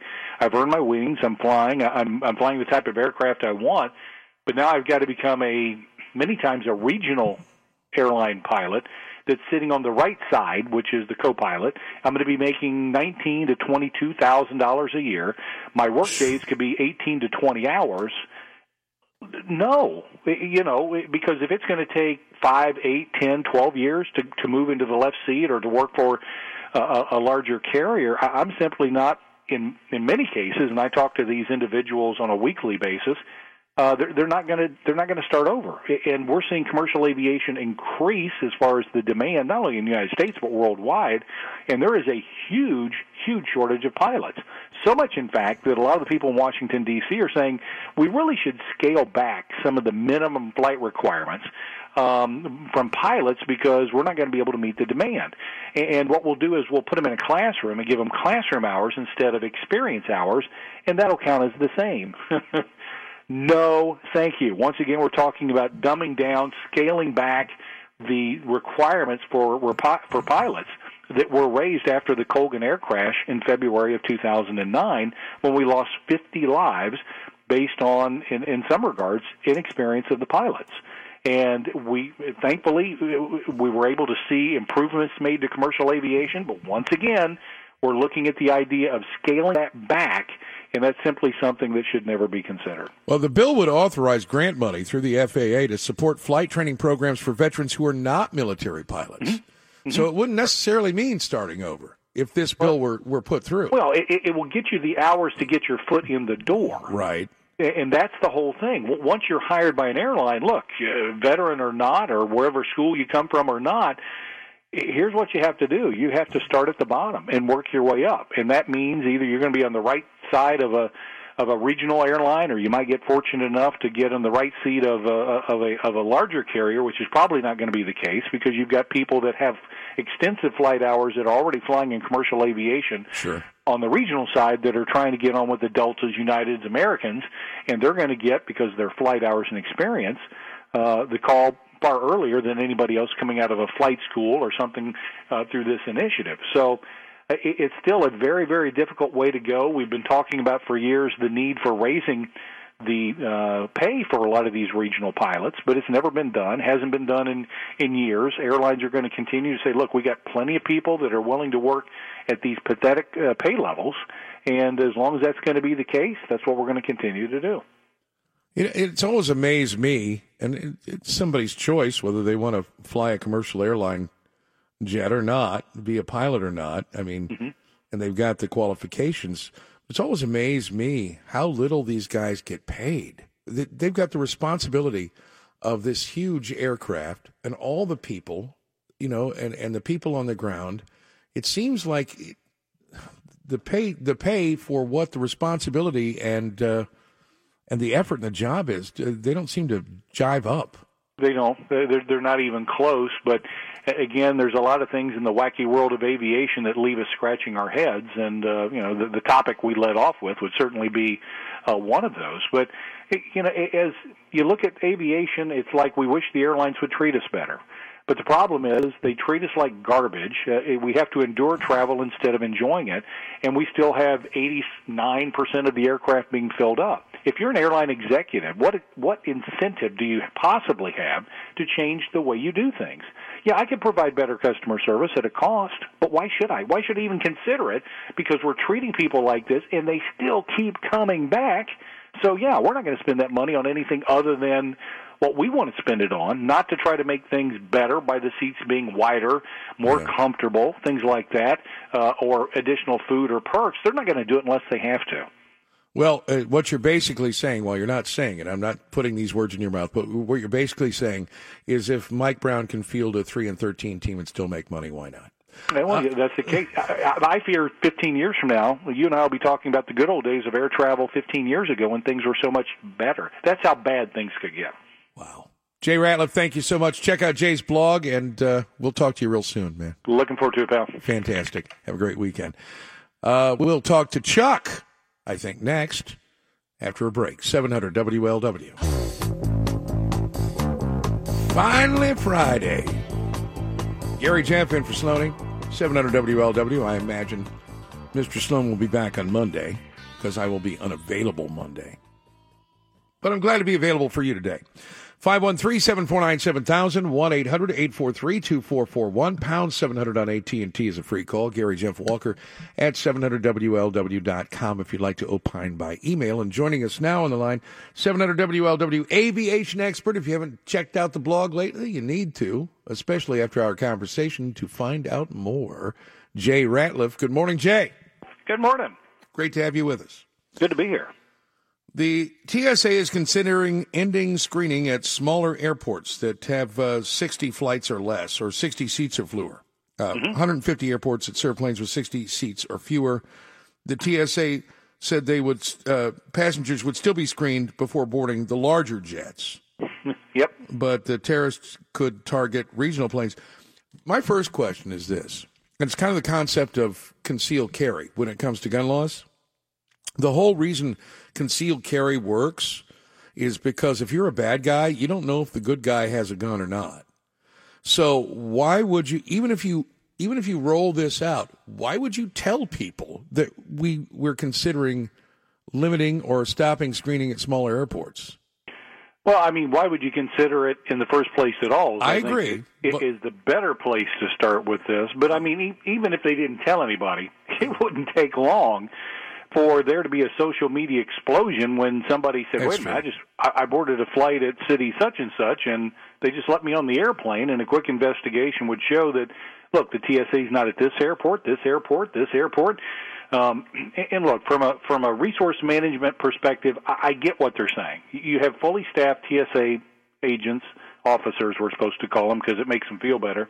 Um, we, we we have them working an eight-hour shift where they might have two or three flights, and that's it. And then the next shift comes in, and they might have two, three, or four flights, and that's it as well. And you have a lot of people that you're paying a lot of money to sit around and do nothing uh, while this airport, you know, operates a, a handful of flights a day. So the thought is, from a resource management perspective, let's put those people, that personnel, th- those expensive resources at a spot where we can better utilize them, which would be at the hubs. So the idea is you'd board a flight in Kalispell, Montana, wherever you'd fly to Denver.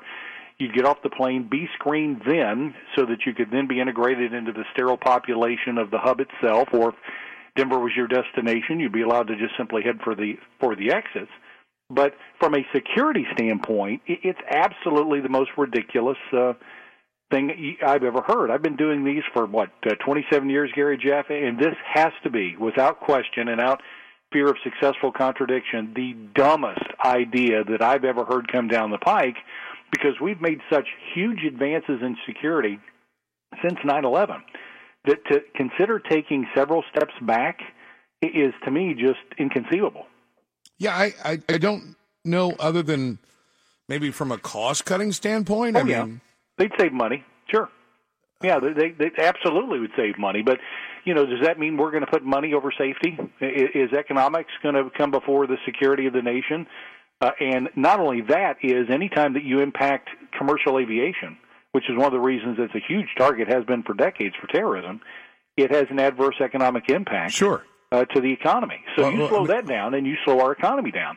So you're going to open up the door for terrorists to go and, and to make this unbelievable claim that terrorists aren't interested in a fully fueled regional jet uh, is just uh, again it's laughable because look they're not going to get into the cockpit because the, since 9/11 those doors are reinforced and it's a shame it took 9/11 for to, that to be the case because that was recommended by the NTSB for years and years and years before then.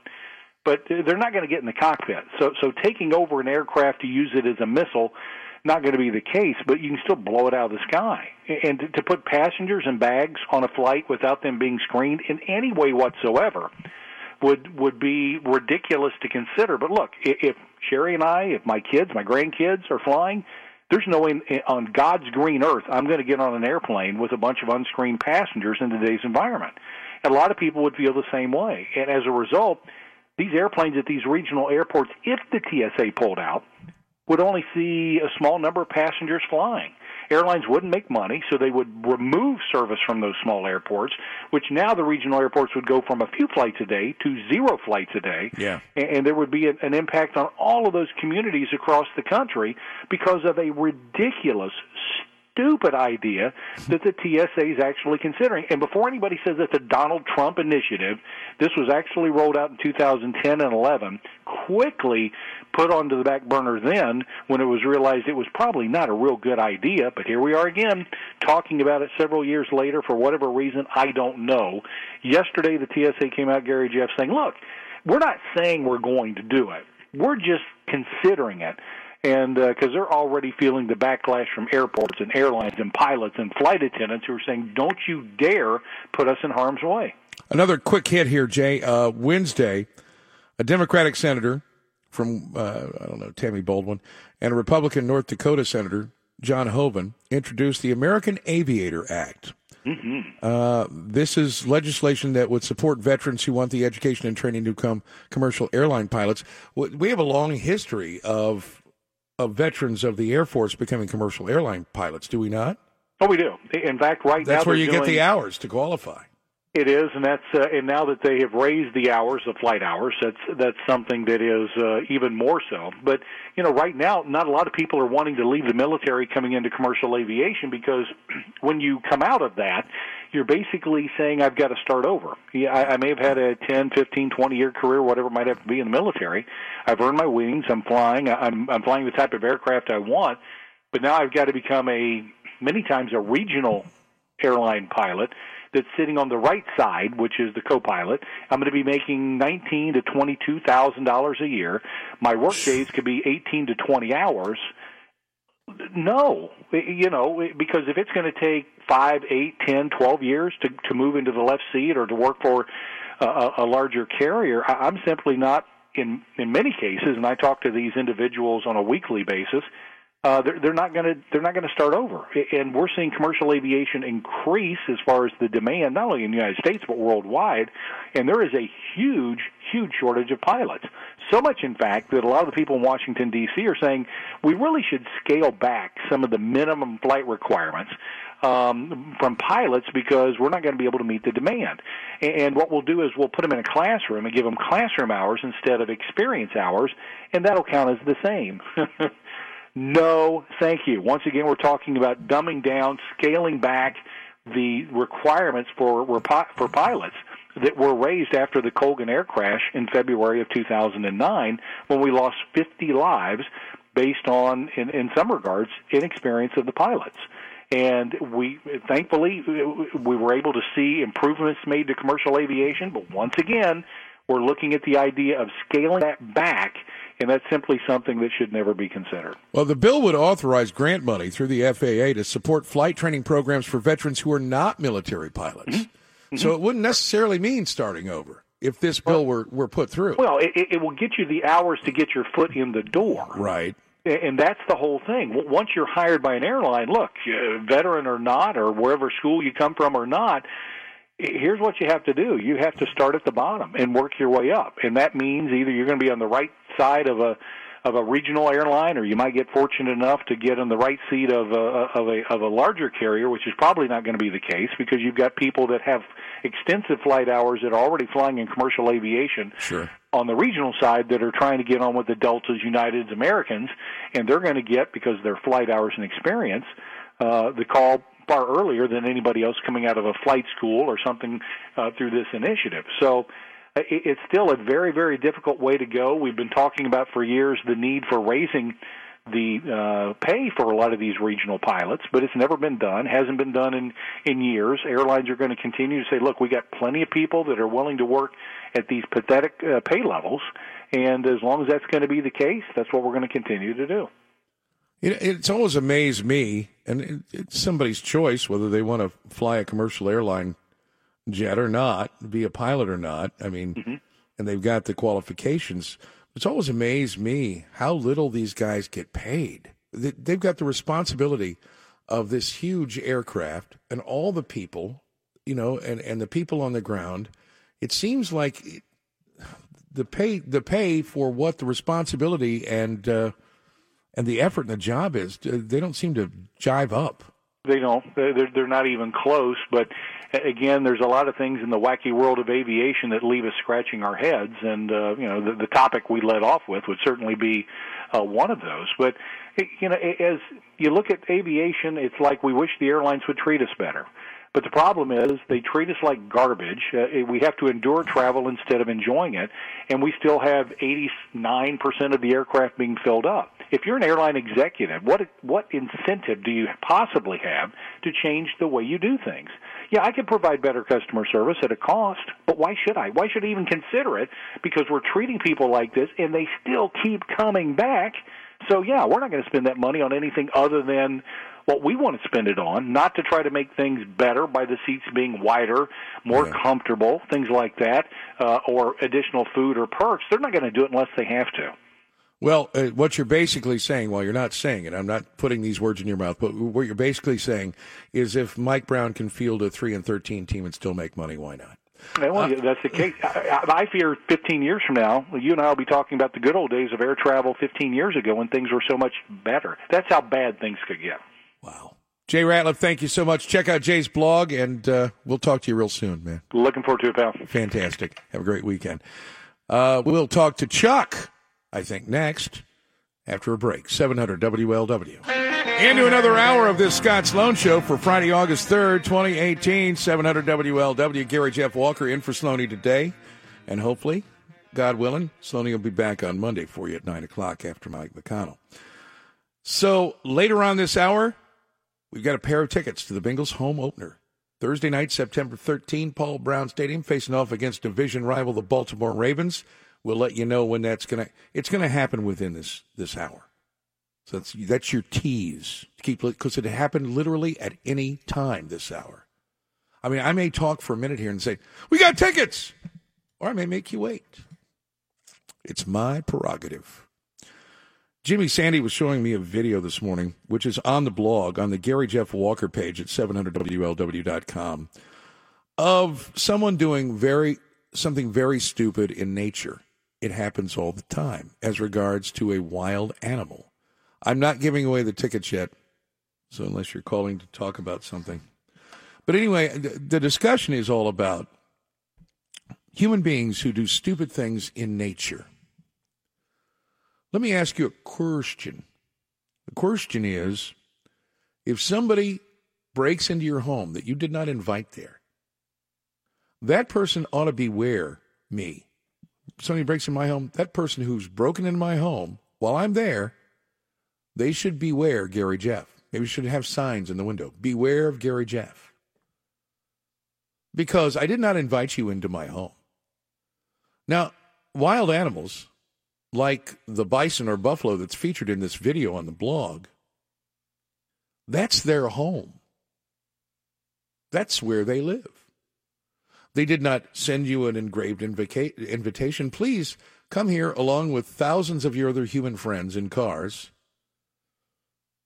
to violate my home, to bring your gas spewing automobiles and the throngs and throngs of humans that you bring with you into places like the Gorge or wherever it is, Montana, the Rockies, because that's my home. And if you encounter me in my home, chances are it's not going to be a good situation for you, especially if you're teasing me or if you're entering my territorial space, invading my space.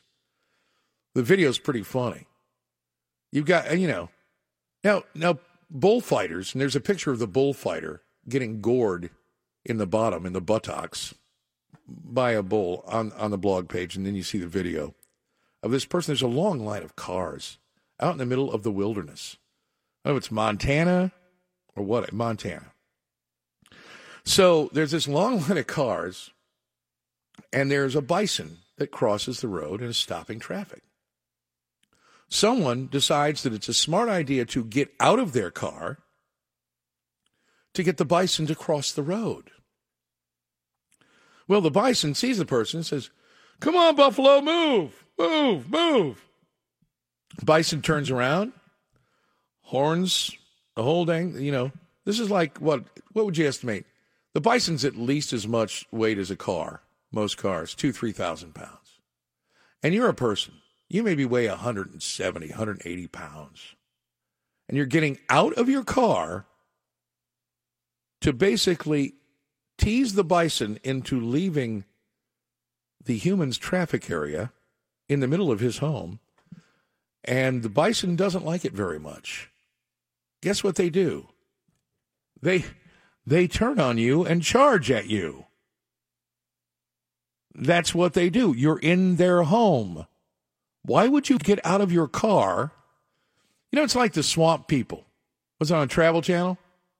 Now that's all scripted. I mean, the only thing the swamp people, only only thing that the toothless Cajuns have to worry about in the swamp people is that their check from Travel Channel doesn't get there on time for the last shoot. But I mean, actual people, when you see things like that and it says don't try this at home, especially you're in the home of someone else, like a wild animal, don't try that at home. It's just not smart. Jim, you grew up by Yellowstone Park, is that correct? That's correct. My father was the game warden in the area. Eventually, he became the director of the Wyoming Game and Fish. So, if you encountered, say, a bear in Yellowstone Park, it wouldn't be a good idea to taunt or tease the bear, would it, Jim? It could be catastrophic, yes. All wild animals elk, bison, bear. Um, plus, you have to remember that the ground you're walking on is one of the largest supervolcanoes in the country. So, just leaving yeah. the roadside or trail, you may fall through a thin crust into boiling water. Into that caldera, yeah. Yeah. So, I never understood the people. Now, now, what did you? What kind of wildlife did you see with that kind of? What a wonderful experience to grow up by Yellowstone Park and have your father's a game warden. What kind of? Did you see people doing? Hey guys, it is Ryan. I'm not sure if you know this about me, but I'm a bit of a fun fanatic when I can. I like to work, but I like fun too. It's a thing. And now the truth is out there. I can tell you about my favorite place to have fun, Chumba Casino. They have hundreds of social casino style games to choose from, with new games released each week. You can play for free anytime, anywhere and each day brings a new chance to collect daily bonuses. So join me in the fun. Sign up now at ChumbaCasino.com. No purchase necessary. VGW Group. Void were prohibited by law. See terms and conditions. 18 plus. It's true that some things change as we get older. But if you're a woman over 40 and you're dealing with insomnia, brain fog, moodiness, and weight gain, you don't have to accept it as just another part of aging. And with MIDI Health, you can get help and stop pushing through it alone. The experts at MIDI understand that all these symptoms can be connected to the hormonal changes that happen around menopause, and MIDI can help you feel more like yourself again. Many healthcare providers aren't trained to treat or even recognize menopause symptoms. MIDI clinicians are menopause experts. They're dedicated to providing safe, effective, FDA approved solutions for dozens of hormonal symptoms, not just hot flashes. Most importantly, they're covered by insurance. 91% of MIDI patients get relief from symptoms within just two months. You deserve to feel great. Book your virtual visit today at joinmidi.com. That's joinmidi.com. Stupid stuff with wild animals. Um, all the time in the 60s and 70s, the uh, the the local dumpsters where people would take trash were open, so they would attract bears. And you would drive through Yellowstone Park and see probably 15 or 20 bears in one day. Um, and they thought maybe that was a bad idea, so they closed the dumps, put up fences around them, and tried to drive the bears up into the mountains. Uh, yes and no, that worked. For a couple of years, we didn't see any at all. You could drive through the park without seeing bears, but there were always elk and moose. The animals don't have before the introduction of the wolves, they didn't have a lot of predators either, so they would grow to be quite huge. Yeah. And people would walk up to them thinking they were tame or used to people, and they would find uh, elk horns or moose horns, you know, in their laps. And uh, I, they're wild animals, but people think it's some kind of training facility for wild animals and that they're somehow tame. I've had tourists ask me when the deer get big enough they become elk, and I just tell them, yeah. it's two different species. yeah, I know. you can't argue with them. Maybe, maybe those elk are part of the LGBT community, and as in trans species. I don't yeah, know. Yeah, right. Fly, Um, flying in the face of science. Uh, what I wanted to mention was that when you enter the park, they give you flyers, and they have the words "danger" in huge letters across the front of the flyer, and they tell you to stay in your car and to stay away from animals. But some people can't stop themselves. I'm afraid of squirrels. They're coming to my. but You know why? Because because squirrels are like evil women. They're in charge of nut control. Uh, Jim, thank you very much. That's some great real life experience stuff. I love that. I can't top that one. Yeah, call anytime. All right, thank you. You call anytime. Randy in Pittsburgh, Ohio. You live by Custer State Park. yeah, I used to live by Custer State Park out in South Dakota, there in the Black Hills. Yeah. And actually, my mom retired from that park, and it actually gets pretty interesting this time of the week out there because the uh, Sturgis Bike Rally, all the motorcycles Sure. driving through the park, thinking the Buffalo were going to move for them, Uh-huh. revving up their motors. Yeah, and it gets it gets interesting. I mean, that's that's a large piece of livestock right there, especially a, Yep. a large piece of wild livestock. They don't care about your motorcycle. They nope. they have no regard. Again, you're in their home, so respect their home is what I'm saying. Yeah, and people for some reason think just because they're on the road that they have the right of way out there. No, no, you're in their home. They will make sure you know it too. Absolutely. All right, Randy, thanks for that. And uh, one more on this. Pete in Cincinnati. Hello, you're on 700 WLW with Gary Jeff. You got a story? Uh, yeah, I was out there at uh, uh, the other fellow may have been the better authority on uh, Yellowstone, Yeah. but we're I was on, out there with an exhibit for three weeks. Okay. And the hotel that we stayed in was on premises, but it was like 30 miles from uh, Old Faithful where our exhibit was. And we, you know, have to leave two hours early just in case we encountered one of those buffalo jams. Right. And um, and what had happened is people would be in their cars, and I guess they thought these things were supposedly tame or something, because some people were just actually nudging the butts of these buffalo to get out of the way. And all that thing had to do was buckle his knees and sit on the hood to just crumple the thing, or you know turn around and just totally maul the thing if they wanted to. But uh, evidently, they they have more patience than what you know you'd guess. I apologize for that. Oh, that's okay. But um, uh, yeah, I mean, just you, you sit there and you think, what are these people thinking? You know, because I mean, they could be dead in just a minute. I mean, just all all the thing had to do is just turn around, and because the thing was, um, they, this these things are huge. If you've never seen a buffalo before or a moose or something like that, real up, you know, close. No, I those haven't. things are they are huge. And and the moose, I mean, that thing is. I, I saw one of those up in Alaska when I was on that tour.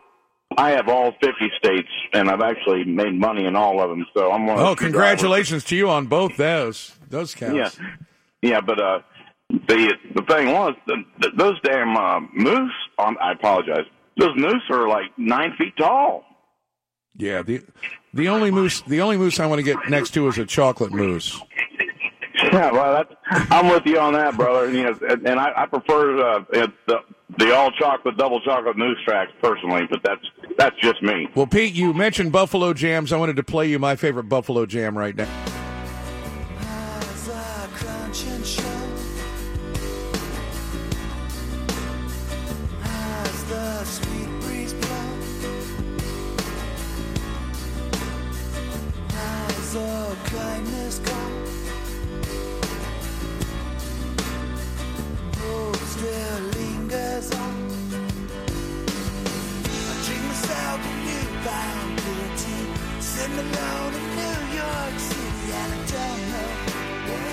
Bengals tickets in a few minutes. Not yet. So I walk on high and I step to the edge to see my world below. 700 WLW, 700WLW.com. Producer Jimmy Sandy talking about he goes to the gorge at least two times a summer, you say? Was it your last visit to the gorge? Two weeks ago, Jimmy Sandy is out in nature, not being stupid in nature like the people we have on my blog page at 700WLW.com, confronting a 3,000 pound bison in the middle of the road. He confronts the wild, the feral Rocky Boiman on a four wheeler. Just random. They didn't they didn't coordinate this. They just kind of ran into each other. You got to be careful.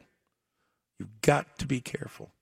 513-749-7000, 1-800-843-2441, pound 700 on AT&T's a free call. I was thinking about being you know, stupid in nature. Some people take the total safe path. Sterling, for example, even his pet is like the most benign, a turtle. I'm sure he, he loves very much, but anyway. My friend Paul and Groesbeck talking about people who are at least have some experience in nature. Well, I, I've been Marlin 100 Marlin Perkins. Yep. And his uh, videos, or not videos, they were fil- shot on film back then. Mutual of Omaha's look- Wild Kingdom. Exactly.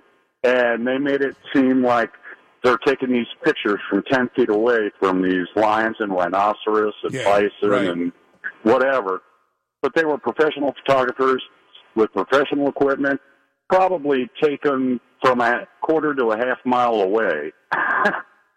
well, because they knew not to encroach on their See, Mar- Marlin Perkins was one of the smartest people on the planet. Oh, that's because he had Jim do everything. Yeah, he had a wild animal show. Had a wild animal show every week for people who don't remember the Mutual of Omaha's Wild Kingdom. And here Jim wrestles the wild anaconda. It's like Mar- Marlin Perkins is in a is in an oak paneled study filled with books. He's not getting even close. He probably wasn't even close to the projector that was showing the film, much less getting out there with the wild animals. Marlin Perkins was smart. So I'm just saying, if if people want to uh, place blame on anything, we got to start with that show. Well, and not everybody is Jim from Mutual of Omaha's Wild Kingdom. You're right, Paul. Well, J- J- Jack Hanna's pretty close, and Jack Hanna. What? uh, Think about Steve Irwin. Steve Irwin. Yeah. The the uh, the, what the crocodile hunter or whatever. yeah, Remember him? and it And he died. and that- exactly He- from he- a sting uh, stingray. Yeah, he wasn't even he wasn't even a stupid amateur. He apparently knew what he was doing. Nature can kill you. That is the point. Thanks, Paul. Patty, hello. You're on 700 WLW. What's on your mind? 950 pages or so of these kind of things um, are in this book that I got at the Grand Canyon. Yeah. And it's called Over the Edge Death in the Grand Canyon. And it is just hundreds and hundreds and hundreds and hundreds and hundreds of examples of, um, you know, people doing exactly what you're talking about. Human human stupidity in the wild. Oh, oh yeah. You know, people. Um, it's incredible how many people back up, back, back, back, back, back to take a picture, and kaboom, there they go over the edge, and um, you know, and stuff like that. You know, they hey, that Grand Canyon, that river doesn't look so far away, and they walk down there, and and you know, there's just a, a million examples of it. It's pretty fun, uh, fun to read to to uh, make sure that you don't do anything so stupid yourself. Well, you know they've got that uh, they've got that platform at the Grand Canyon now that's glass, and you can walk out. I, I'm not doing that. It's probably totally safe, but I'm not doing that. I'm with you. I respect nature. I I appreciate nature, but I am not stupid in nature. I try not to be. Don't like to take those kind of risks myself. Denny and Dayton, hello. Hey, Gary, Jeff, how's Yes. it going today? Doing well, hey, sir. Uh, hey, I'll tell you what about Marlin Perkins. My grandfather actually grew up with him, boyhood friends. Uh, they're along the Mississippi River of Missouri, Kansas. Uh, they used to hide their fishing rods and play hooky and go fish. No and, kidding. And, yeah, and if you talk about him, actually, he used to handle uh, uh, uh, a lot on TV in a in New York TV show. He was uh, like I think a zoo cu- curator, Right. And he almost like like Jack Hanna or something like that. yeah, exactly. He got bit by like a timber, timber rattler or something like that, and almost died in the fifties. Well, So- that that so would he- that would drive me to an oak paneled study too. That's I think that's when he went to the helicopter and hired Jim. All right, thanks for that, Danny. Thanks, yeah, good, good personal story.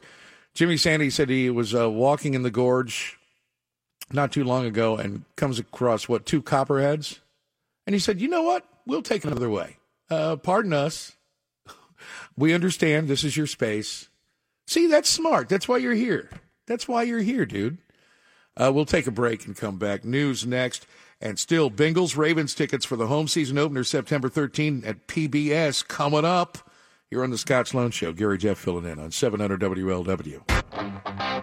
As you get into next week, note at 700WLW.com the summer online auction back to school version. And this is a chance for you as parents to get great deals on things to help your little humans get back to school. Again, it begins on Monday, 700WLW.com. And uh, there's also a special iHeartRadio contest coming up. A lot going on. To find out more, 700WLW.com. Again, the online back to school live auction, online action, uh, rather, online auction starts on Monday, uh, the 6th through the 13th, just so's you know. So now, I have teased it, and now I will give it away. But you must know the correct answer. See, people are already calling on the contest line. You got to wait till I finish my question before you buzz in, for God's sakes. For tickets to the Bengals and the Ravens home opener. And I don't care if you're on the contest line or if you're on the regular talk line. Contest line, by the way, is 513 749 3700. Our online, our regular line, 513 749 7000, 1 800 843 2441 for tickets to see the Bengals and the Ravens in the season, regular season home opener at Paul Brown Stadium. You must answer this question. Earlier in the program, I mentioned an important moment in American sports. If you're the first person to answer that question correctly, you will win those tickets. I, it was early in the program, Jimmy. You weren't paying attention. You were laughing too hard at something else I was probably about Allison Wyatt handling our wieners. You missed it. An important moment in American sports occurred on this date. It's been almost 60 years ago. Lord. No, almost 70 years ago, actually. If you're the first person who can tell me that, then you will win the Bengals Ravens season. I'll, I'll just answer the phones. We'll see. Do you know the answer to the question? Yes. Uh, well, I don't know. Um, I'm going to guess. August 3rd, what happened in professional American sports? Um, I would. Um, I don't. With Lucky Land slots, you can get lucky just about anywhere. Dearly beloved, we are gathered here today to. Has anyone seen the bride and groom? Sorry, sorry, we're here. We were getting lucky in the limo and we lost track of time. No, Lucky Land Casino, with cash prizes that add up quicker than a guest registry. In that case, I pronounce you lucky. Play for free at LuckyLandSlots.com. Daily bonuses are waiting. No purchase necessary. Void where prohibited by law. 18 plus. Terms and conditions apply. See website for details. It's true that some things change as we get older. But if you're a woman over 40 and you're dealing with insomnia, brain fog, moodiness, and weight gain, you don't have to accept it as just another part of aging. And with MIDI Health, you can get help and stop pushing through it alone. The experts at MIDI understand that all these symptoms can be connected to the hormonal changes that happen around menopause, and MIDI can help you feel more like yourself again. Many healthcare providers aren't trained to treat or even recognize menopause symptoms. MIDI clinicians are menopause experts. They're dedicated to providing safe, effective, FDA approved solutions for dozens of hormonal symptoms, not just hot flashes. Most importantly, they're covered by insurance. 91% of MIDI patients get relief from symptoms within just two months. You deserve to feel great. Book your virtual visit today at joinmidi.com. That's joinmidi.com. No. All right. Thank you very much. Uh, hello. You're on 700 WLW. What is your name? Jim. Jim. What happened on this date in August 3rd, 1949? Um, no hitter by somebody for the Reds. No, I'm sorry. I will tell you it doesn't it doesn't involve the Reds. 700 WLW. Hello, you're on the air. Uh, Can you tell me what happened on this date in American sports? That's when the NFL was formed. No, correct? correct. Incorrect. Incorrect. Hello, 700 WLW. You know what happened on August 3rd, 1949? Um, uh, Jackie Robinson is in, uh, in the press for baseball. No, that, that did not happen until I believe that was 47, 48. So, yeah, Ah, 47. Yeah, man. sorry. Uh, no, one Jackie Robinson. Hello, who's this? Dean. Who? This is Dean. Hi, Dean. Do you know what happened August 3rd, 1949 in American sports? Uh, I started the NBA. That's right. The NBA was the National Basketball Association was, was formed. I didn't have an NFL trivia question, so I figured I'd go with that, and I'd said it early in the broadcast.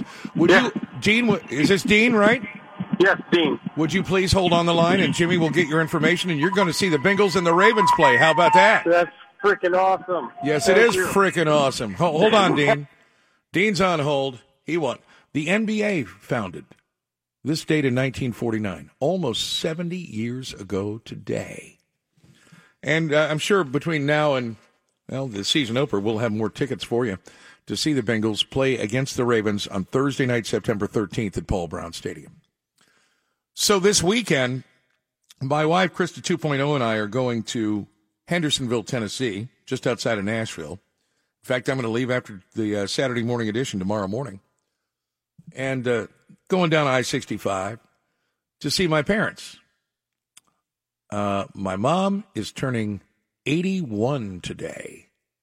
Happy birthday, mom. And uh, so we're going for a little couple day mini vacation. Looking forward to it. The problem is, and you probably encounter this in your life all the time, you have people in your life that you'd like to get something to commemorate their birthday, to commemorate the special occasions that are. And even it even goes into Christmas and stuff. Now, my mom still, even though she insists that we don't do Christmas presents anymore, my mom can't help herself because she's at a garage sale about every Saturday morning. She'll call me and go, uh, son, do you need so and so? I said, well, not really, but I got it for a dollar. Okay. But the dilemma is finding something for people who literally have everything.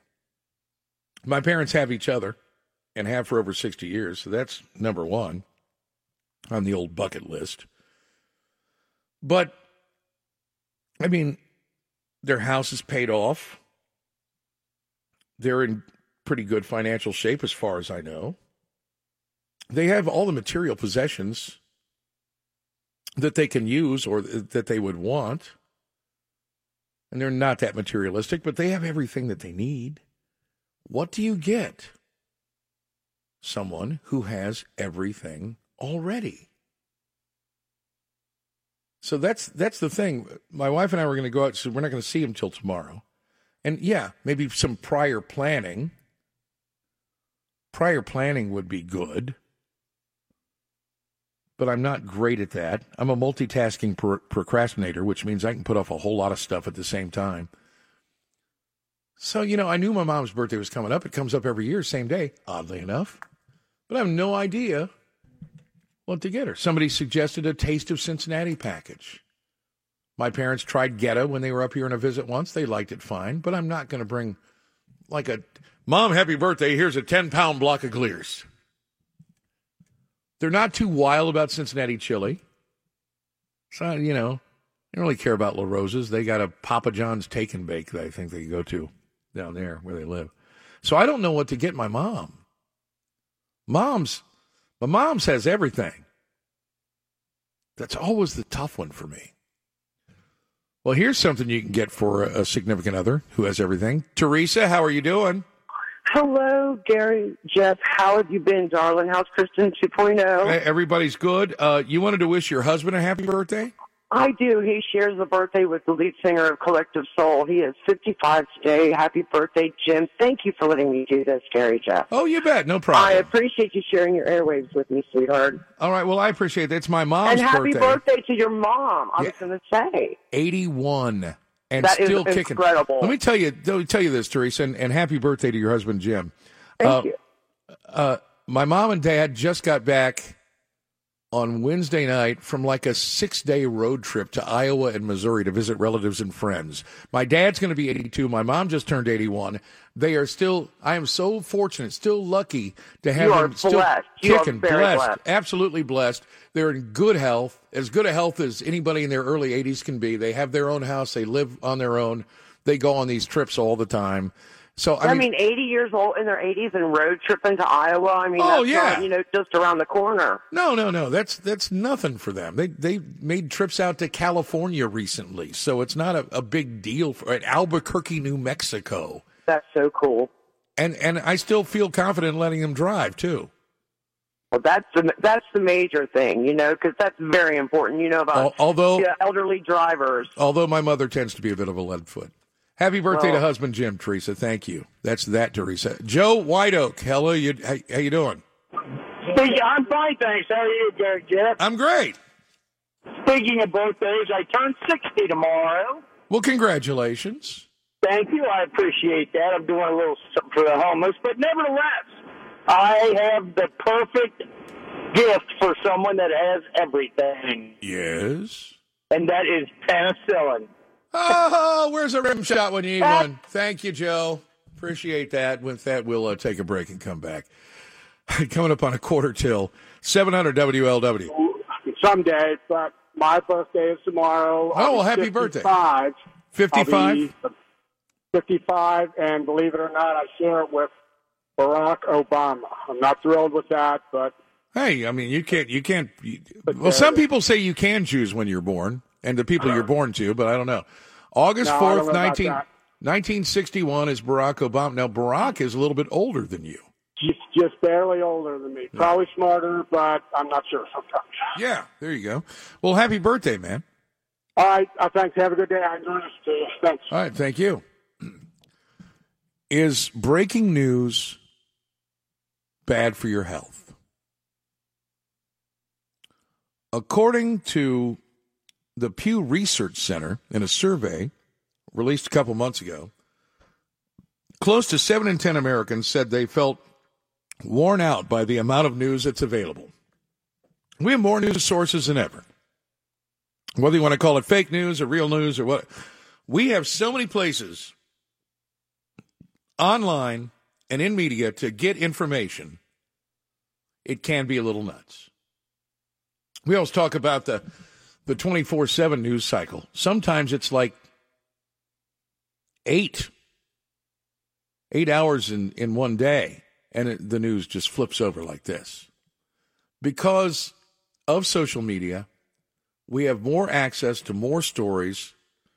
That I mean in in the back in the day, as the old codgers say, when your source were print news and maybe three TV stations, it might take three or four door, uh, three or four days for a story somewhere else in San Francisco or Los Angeles or New York to get to us in Cincinnati. And even then, it might not even get to us because hey, it's old news by then and it happened somewhere else. Now, if it happens anywhere in the world, it's breaking news.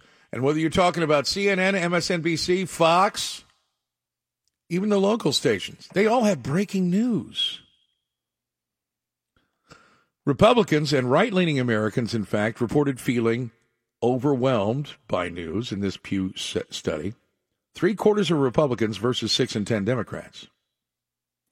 Since 2006, the American Psychology Association has regularly surveyed Americans on stress, gen- generally finding that money, work, and the economy were very or somewhat significant sources of stress.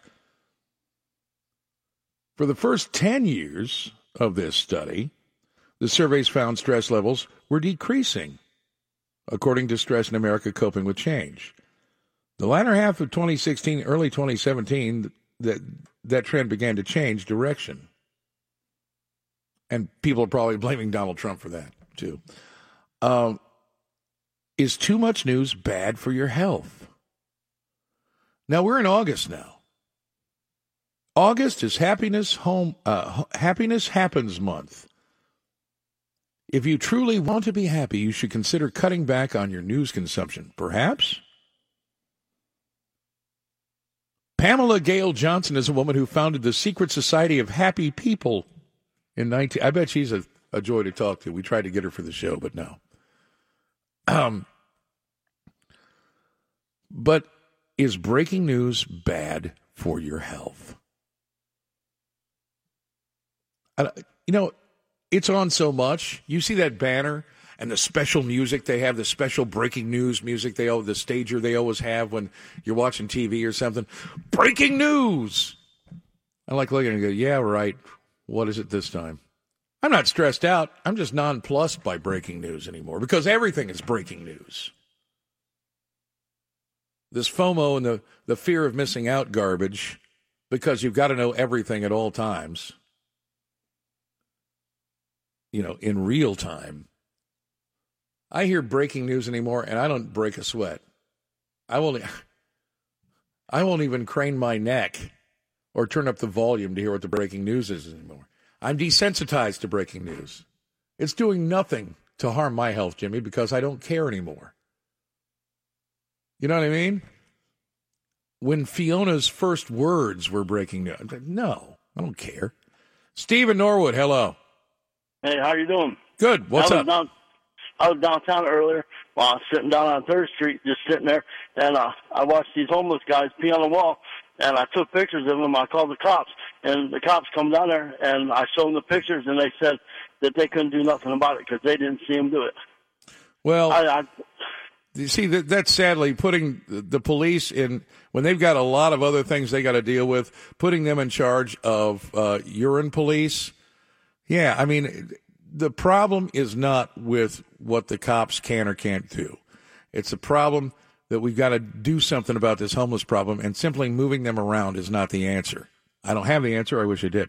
Tanya in Lawrenceburg, you got a birthday gift suggestion for my mom? Yeah, absolutely. When you have everything in the world, then you should give to people who don't. So, how about giving to their favorite charity in their name? That's not a bad idea. They're real active in their church. Yeah, there you go. Um, you can always uh, and, and I do can something. I can donate in my mom's name. Yes, that's a, a, a great birthday, uh, birthday gift. She would probably really appreciate that, thinking that you really thought outside the box with that. All right, Tanya, thank you. You're welcome. That's an excellent suggestion. I didn't think about that. Bob in Liberty Township. Hello, you're on 700 WLW. Hey, my parents live in Hendersonville also. They're 90 and 84. And uh, what they like to do is take them out for an evening at the Opryland Hotel for dinner, about seven restaurants inside.